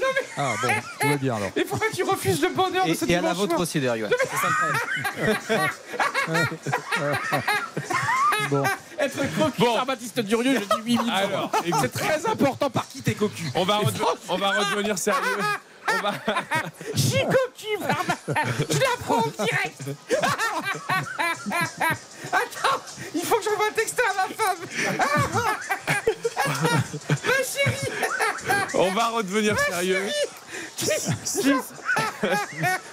Mais on s'en fiche de parler du match. Ah, parce que nous, on n'a pas le droit de donner notre note. Mais tu vas dire un petit 7, tu vois. Alors écoute, moi j'avais dit 6 à la Oh mi-temps. mon dieu, j'ai peur. Moi j'avais dit 6 à la mi-temps. Je mets un point de plus. Oh, ah c'est bien. Parce qu'il y a eu un scénario rocambolesque. Mais comme Xavier, pour moi, ça ne mérite pas plus de 7. Euh, les Ah, mais Marseillais- 7, c'est magnifique. Les. Marseillais ne m'ont pas impressionné. Ils ont eu la force de caractère qui fait qu'ils sont deuxième de Ligue 1 et qui vont nous offrir un super classico la semaine prochaine. Euh, je pense quand même que la qualité de jeu marseillaise doit retrouver un peu plus de bon niveau s'ils veulent vraiment aller concurrencer le Paris Saint-Germain pour le titre de champion et peut-être même résister à Monaco, à Lens, voire à Rennes pour la deuxième place. Donc Ouais, Marseille mais- a fait le boulot au niveau comptable. Marseille a eu la réaction qu'il fallait en seconde période. De là à dire que c'était extraordinaire, non. Ah Donc non, un bon c'était 7. pas extraordinaire. Bah, quand vous mettez 8, extraordinaire, 8 on c'est peut mettre c'est neuf 16 ou sur 20, 10, c'est mention très bien au bac. Non. hein. Pour moi, il n'y a pas mention Non, très bien au bac. c'est très important. Pour un, match, au stade. pour un match à. Toulouse, en tout cas, c'est un 8 parce qu'il y a aussi l'ambiance à prendre Exact, en compte. oui, Tout s'est bien passé. Et Non, non, euh, mais bien les sûr. supporters marseillais, Non. évidemment, sont heureux là, maintenant. ok. Il n'y Et aura pas Patrick, d'incident. fort, Et franchement. pour, et, pour un match, fantastique. et pour un match à Toulouse, franchement, c'est un 8. C'est un 8. Ah oui, bah alors, si, euh, forcément. Euh, à Louis II, on aurait mis Eric, 12 sois sur 10. généreux, Eric. À Louis II, on aurait mis Et 10 je peux sur 10. dire à ma femme que je l'aime aussi, je le dis en direct à l'antenne. Madame, oui, mais tout à fait, pas de problème. Un, un dernier chiffre. Après, j'arrête avec les chiffres. écoute pas, c'est 52 dommage. points après 24 journées. Ça, c'est le bilan d'Igor Tudor. C'est Oui. le meilleur bilan pour un entraîneur de l'Olympique de Marseille en Ligue 1, tout simplement. D'accord. Voilà. Donc, euh, no- 9 sur 10 à Igor Tudor. Ah bah, au moins. Mais pas forcément à l'équipe de Marseille pour le match du soir. Ah, magnifique. 22h46, bah, le magnifique, tiens, le magnifique. Et bien justement. RTL Foot, Le magnifique. Et bien justement, Patrick Hisson qui aime sa femme. Euh, ouais. Moi, je dis- moi, alors, très- vous voulez que je vous dise ma vraie réponse, mais c'est pas une réponse euh, convenable pour vous. Le, le- le magnifique pour moi, c'est le collectif marseillais en deuxième mi-temps. C'est Et très bien. C'est c'est vraiment ce que j'ai apprécié. Oui. Et je peux vous dire qu'avec cet état d'esprit, euh, ils vont bien embêter les Parisiens le- le- la semaine prochaine. Et je leur fais confiance Ok, de ce côté-là. ok, non mais ça s'entend. Johan, ton magnifique. Euh, Tudor, parce que Marseille est en difficulté à la, mi- à la- en première période et tout a changé en seconde période. Donc j'aimerais bien savoir qu'est-ce qui s'est passé pendant les 15 minutes de la mi-temps. C'était cet entraîneur était absolument extraordinaire. C'est une bénédiction pour la Ligue 1. Alors oui, c'était pas euh, tape à l'œil en début de saison et il fait un travail extraordinaire. Tudor mille fois. Je, je rejoins, euh, je rejoins Yo. Je trouve que euh, Igor Tudor, par rapport au visage de l'Olympique de Marseille en première période, a dû taper fort. euh, du point sur la table, je pense, dans le vestiaire. Et du coup, ce- le visage de son équipe a résolument changé au retour. Donc, euh, c'est là où on voit le poids et l'importance d'un entraîneur. Je, je trouve que cette équipe a été complètement différente sur les, les 45 minutes qui ont, qui ont suivi la première période. Donc, euh, On est d'accord, Euh, hein, Tudor, le collectif, c'est à peu près euh, Ouais. la même chose, mais c'est lui qui est à l'origine. ouais. Baptiste. Euh, Il y a beaucoup de joueurs envie de mettre en valeur parce que le collectif a été très bon. Euh, je crois que je vais dire Tudor aussi en fait. Parce que le, résultat, son management, la façon dont il a façonné ce collectif, mentalement, tactiquement, en fait, c'est- juste magnifique. Alors, je suis entièrement d'accord et je vous rejoins, le magnifique c'est Tudor. Mais le fait qu'on mette tous Tudor. Bah, c'est qu'on n'a pas un qui a été. Et oui, euh, il n'y a aucun Marseillais qui. Bien Alors, sûr. le collectif a été bon, l'état d'esprit a été bon. Complètement. C'est d'ailleurs dans la lignée de tout ce qui se fait depuis le début de la saison. Mmh. Mais qualitativement parlant, il n'y a pas un joueur où vous dites waouh, lui, il a réussi quand ça allait pas à aider les autres, à, à les porter, à faire l'action décisive. C'est arrivé Donc ça montre bien qu'au niveau du jeu, en tout cas, Marseille présente quelques carences ou un, au moins Bah un non, essoufflement. c'est l'inverse. Après, c'est le PSG qui n'a pas de jeu. C'est le PSG Non, qui mais joue un essoufflement, un Et non, et ça essoufflement. montre Non, que Marseille non. est un collectif. Non mais là, là, là, ils y vont, ils y vont à l'agnac les Mais Marseillais. les gars, ils y vont à 3 l'agnac. au stadium. Euh, Toulouse marche sur l'eau depuis des mois et des Yo, mois. Yo, ce que Eric mais- veut dire, et il a raison. Il n'y a pas un joueur que tu sors du collectif. Là, c'est bien le collectif, c'est primordial dans la Et ben voilà, donc c'est magnifique. Mais oui, mais même, je vais te dire, mais- je vais plus loin que Xavier. Le collectif, Il y a quand même toujours des joueurs qui sont au niveau, non? Mais le collectif, Mais là, Mbemba est aussi fort que l'avant-centre, l'arrière droit est aussi fort que le. Ça veut dire que justement. Johan, je vais plus loin que Xavier. Le collectif, mais en plus, le collectif, pour moi, c'est surtout l'état d'esprit du collectif. Ouais. Très belle phrase. Donc on n'est même pas dans le foot là, collectif. Ah ouais. C'est-à-dire que c'est pas un jeu de passe, une équipe qui joue ensemble. La solidarité. Là, c'est c'est presque des mecs qui sont un peu dans le dur et qui, allez, à l'arrache, on perd pas, on veut pas perdre. T'as aimé le Maroc à la Mais Coupe du Monde j'adore, Eh ben, j'adore. justement. Non, Donc mais après- non, n'oubliez pas qu'il y a quand même quelques actions de classe. Le but de d'Under, par exemple, est magnifique. Ouais, il, y a, après- il y des- il y a des gens qui, qui décoincent une situation, qui, Oui, qui arrivent à transformer vrai, en match. Mais c'est vrai, Patrick, bon. mais, mais, mais Under, est-ce que tu peux le, le mettre magnifique ce soir? Est-ce qu'il a été constant pendant 90 Non, minutes? Je- Et pour moi, ce, pour moi, ce, but aurait dû être refusé parce que pour moi, Sanchez gêne doué. Mais euh, il, il- en Du- plus, il met la. Dupé Dupé, pardon. Il, Ouais, il mais met la. Il est pas hors jeu, mais il met. Regarde, il, ou- il, il ouvre le bras. Il peut- il peut être Regarde sanctionné. Dupé. Est-ce que Dupé Mais il regarde- change de comportement en Mais il ouvre le bras, Sanchez il ouvre le bras Sanchez comme s'il voulait dévier le ballon de la main. Non, en fait, il, veut, il a Ouais, peur, enfin, il a oui, peur mais- de le toucher. alors, je pense qu'il veut- Oui, mais du coup, il écarte le bras. On, on vient de voir la caméra qui, juste, juste avant sur nos écrans de contrôle, qui nous permet de voir vraiment la vision de Maxime Dupé. Pour moi, il, il gêne absolument pas. Et voilà. Ouais, bah, enfin, c'est c'est limite limite. Hein. J'adore qu'on n'est pas d'accord, les amis. De toute façon, il est couvert en fait. Donc, toute façon, euh, bien sûr. voilà. Ouais, non, mais si de c'est le cas, Montagnier en parlera. hein. Il, il avait fait. Ouais, euh, après il y a le, trois- il y a le troisième but avec ce compte favorable. Alors encore une fois, c'est toujours cet état d'esprit du mec qui veut y aller, qui veut faire mal, mais qui a aussi la réussite. Et la réussite, il en faut. Et Marseille nous permet d'avoir un classique super la semaine prochaine. Le catastrophique. RTL Foot, Le catastrophique. Et il va falloir en donner un quand même. C'est le principe de l'émission. Vous n'avez pas vous J'ai trouvé, j'ai trouvé le mien. Moi aussi. Alors d'abord Patrick. Bon, je veux dire, Ou- Ounaï qui a été totalement transparent Eh oui. en première mi-temps. Pas faux, pas faux. euh, Sorti à la euh, mi-temps. Et Ko- Kolasinac qui a, qui a pris, qui a pris un jaune et qui a, qui a été quand même assez instable euh, euh, dans, dans sa position de défenseur et qui a provoqué quelques frayeurs pour les Marseillais. Donc, Tu vois, il a encore du sang-froid, Patrick. Pourtant, il était au stade, au milieu de l'ambiance et tout. Je trouve qu'il a beaucoup de sang-froid dans son analyse. Je vais dire Ounaï. euh, Ok. mais euh, voilà, voilà les deux joueurs. Après, bon. euh, Ah oui, non, mais j'ai noté. Parce peut- que, on peut peut-être bah, trouver un Toulousain aussi. hein, je suis tellement d'accord avec Patrick dans tout ce qu'il dit depuis euh, 1h45 et je dirais Unai également, c'est vrai. Bon, je, Mais- je t'invite à la maison avec ta femme. Ah, c'est génial. Ah, il faut peut-être inviter Baptiste aussi, du coup. Et Baptiste aussi. bien Ouais, sûr. ouais. Très partageur. Alors, vas-y, Moi, c'est le jeu collectif aussi, c'est l'état d'esprit. Ouais. Et franchement, je dirais Unai également, mais c'est un côté rassurant aussi.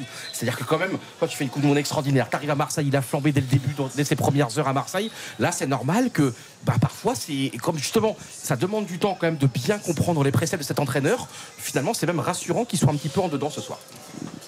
Ouais, pas grand chose à rajouter. Euh, est Merci, passé- euh, est- passé complètement à côté de son match. Euh, voilà, il faut le dire quand il change les choses, quand il entre. Euh, débuter un match avec ce maillot de l'Olympique de Marseille, c'est pas pareil. Et il a pas mal de choses effectivement à assimiler. Euh, voilà, il lui reste du temps, c'est normal. hein, il faut pas, faut pas s'inquiéter. Et ce soir, je pense qu'il n'a pas été au niveau. Moi, j'ai dit Branco, Branco Van Den Boomen, pardon. Ah, Euh, J'hésitais, j'hésitais aussi. Ouais, qui a été un peu ouais, moins inspiré que ces deux vrai, comparses au milieu de vrai, terrain. Euh, J'ai regardé, il y, a, il y a un centre réussi sur, sur les six qu'il a fait. Quand on connaît son pied droit, c'est quand même euh, pas exceptionnel. Puis il y a 17 ballons perdus aussi, beaucoup de déchets. Donc, euh, mon catastrophique ce soir. Moi, je vais mettre le catastrophique sur un geste. C'est celui de Verretou, la semelle en fin de match qui est totalement inutile. Oui. Son équipe mène au score. C'est une semelle gratuite, méchante. Heureusement pour lui que le VAR avait déjà, à mon avis, éteint les ordinateurs pour entrer le plus vite possible. Parce qu'il aurait été privé. euh, de classique s'il y avait un vrai boulot de fait par le VAR euh, avec un carton rouge et franchement je comprends pas le geste de Verretou Euh, il est gratuit Il est inutile pour moi par l'arbitrage. hein. et franchement, là, euh, le VAR euh, l'a oublié, où je te dis, avait déjà plié le- tout le matos dans, dans les valises. Et heureusement pour lui, parce que ce geste était vraiment moche, il n'était pas dans l'esprit du match en plus. Excusez-moi, juste une petite question. Je, peux me permettre de faire un pas en arrière. Euh, on a parlé d'Unai comme, beaucoup- comme grande déception. Tu veux diminuer ta note? Est-ce que pour, non, pour le Classico, pour le Classico, Eric, Gendouzi, moi je mettrais Gendouzi plutôt que Unai. Euh, non, parce que là, Unai, c'est un cas concret. Quand même, aujourd'hui, on lui fait confiance. Euh, et recule Gendouzi fait une belle entrée. Non, mais Bah, en tout cas, ce qui est sûr, c'est qu'il y aura Malinowski qui était remplaçant. Parce que c'est Malinowski qui a remplacé Unai, c'est pas Gendouzi. hein. Ouais, donc pour Donc, moi, à mon avis, il y aura pour moi- Malinowski. Ouais, ouais, pour moi, Under saute. Pour C'est dur de se faire sauter under en ce moment. hein. Moi, je mettrais Malinowski et Gendouzi quand même. Mais, mais c'est des choix euh, magnifiques à faire. Donc ça, c'est plutôt la, la, pro- la projection. On revient pas en arrière, là, on se projette. Gigot, il a pris combien de matchs, Gigot? Non, mais sera est blessé. Il est Ah non, il blessé. est blessé, il est ouais. blessé. Il est blessé. Dans les Mais. Gigot, il peut revenir aussi. euh, pour le classique, ce sera peut-être un peu juste quand même. Mais euh, il peut revenir. Euh, on termine par les, encourage- les encouragements? Allons. RTL Foot, Les encouragements. Alors, vos encouragements du soir. Patrick. Alors, excusez-moi, les, les encouragements. Euh, un joueur que- un- qui n'a pas été le meilleur, mais que Ouais, tu as ouais. envie d'encourager Ouais, que- parce qu'il progresse ou parce qu'il. de. Bah, moi, je vais dire encouragement. euh, J'aurais pu dire Onaïwu parce que euh, voilà, mais Pour son but, oui. Ouais, pour son but. Mhm. Mais je vais dire euh, Dalinga parce qu'il répond présent euh, à chaque match. hein. D'accord. Bon, il marque un but hein, important. euh, on voit pas trop, trop non plus après, mais enfin, il fait une très bonne première mi-temps et je trouve qu'il confirme à, à chaque sortie. Voilà, Dalinga.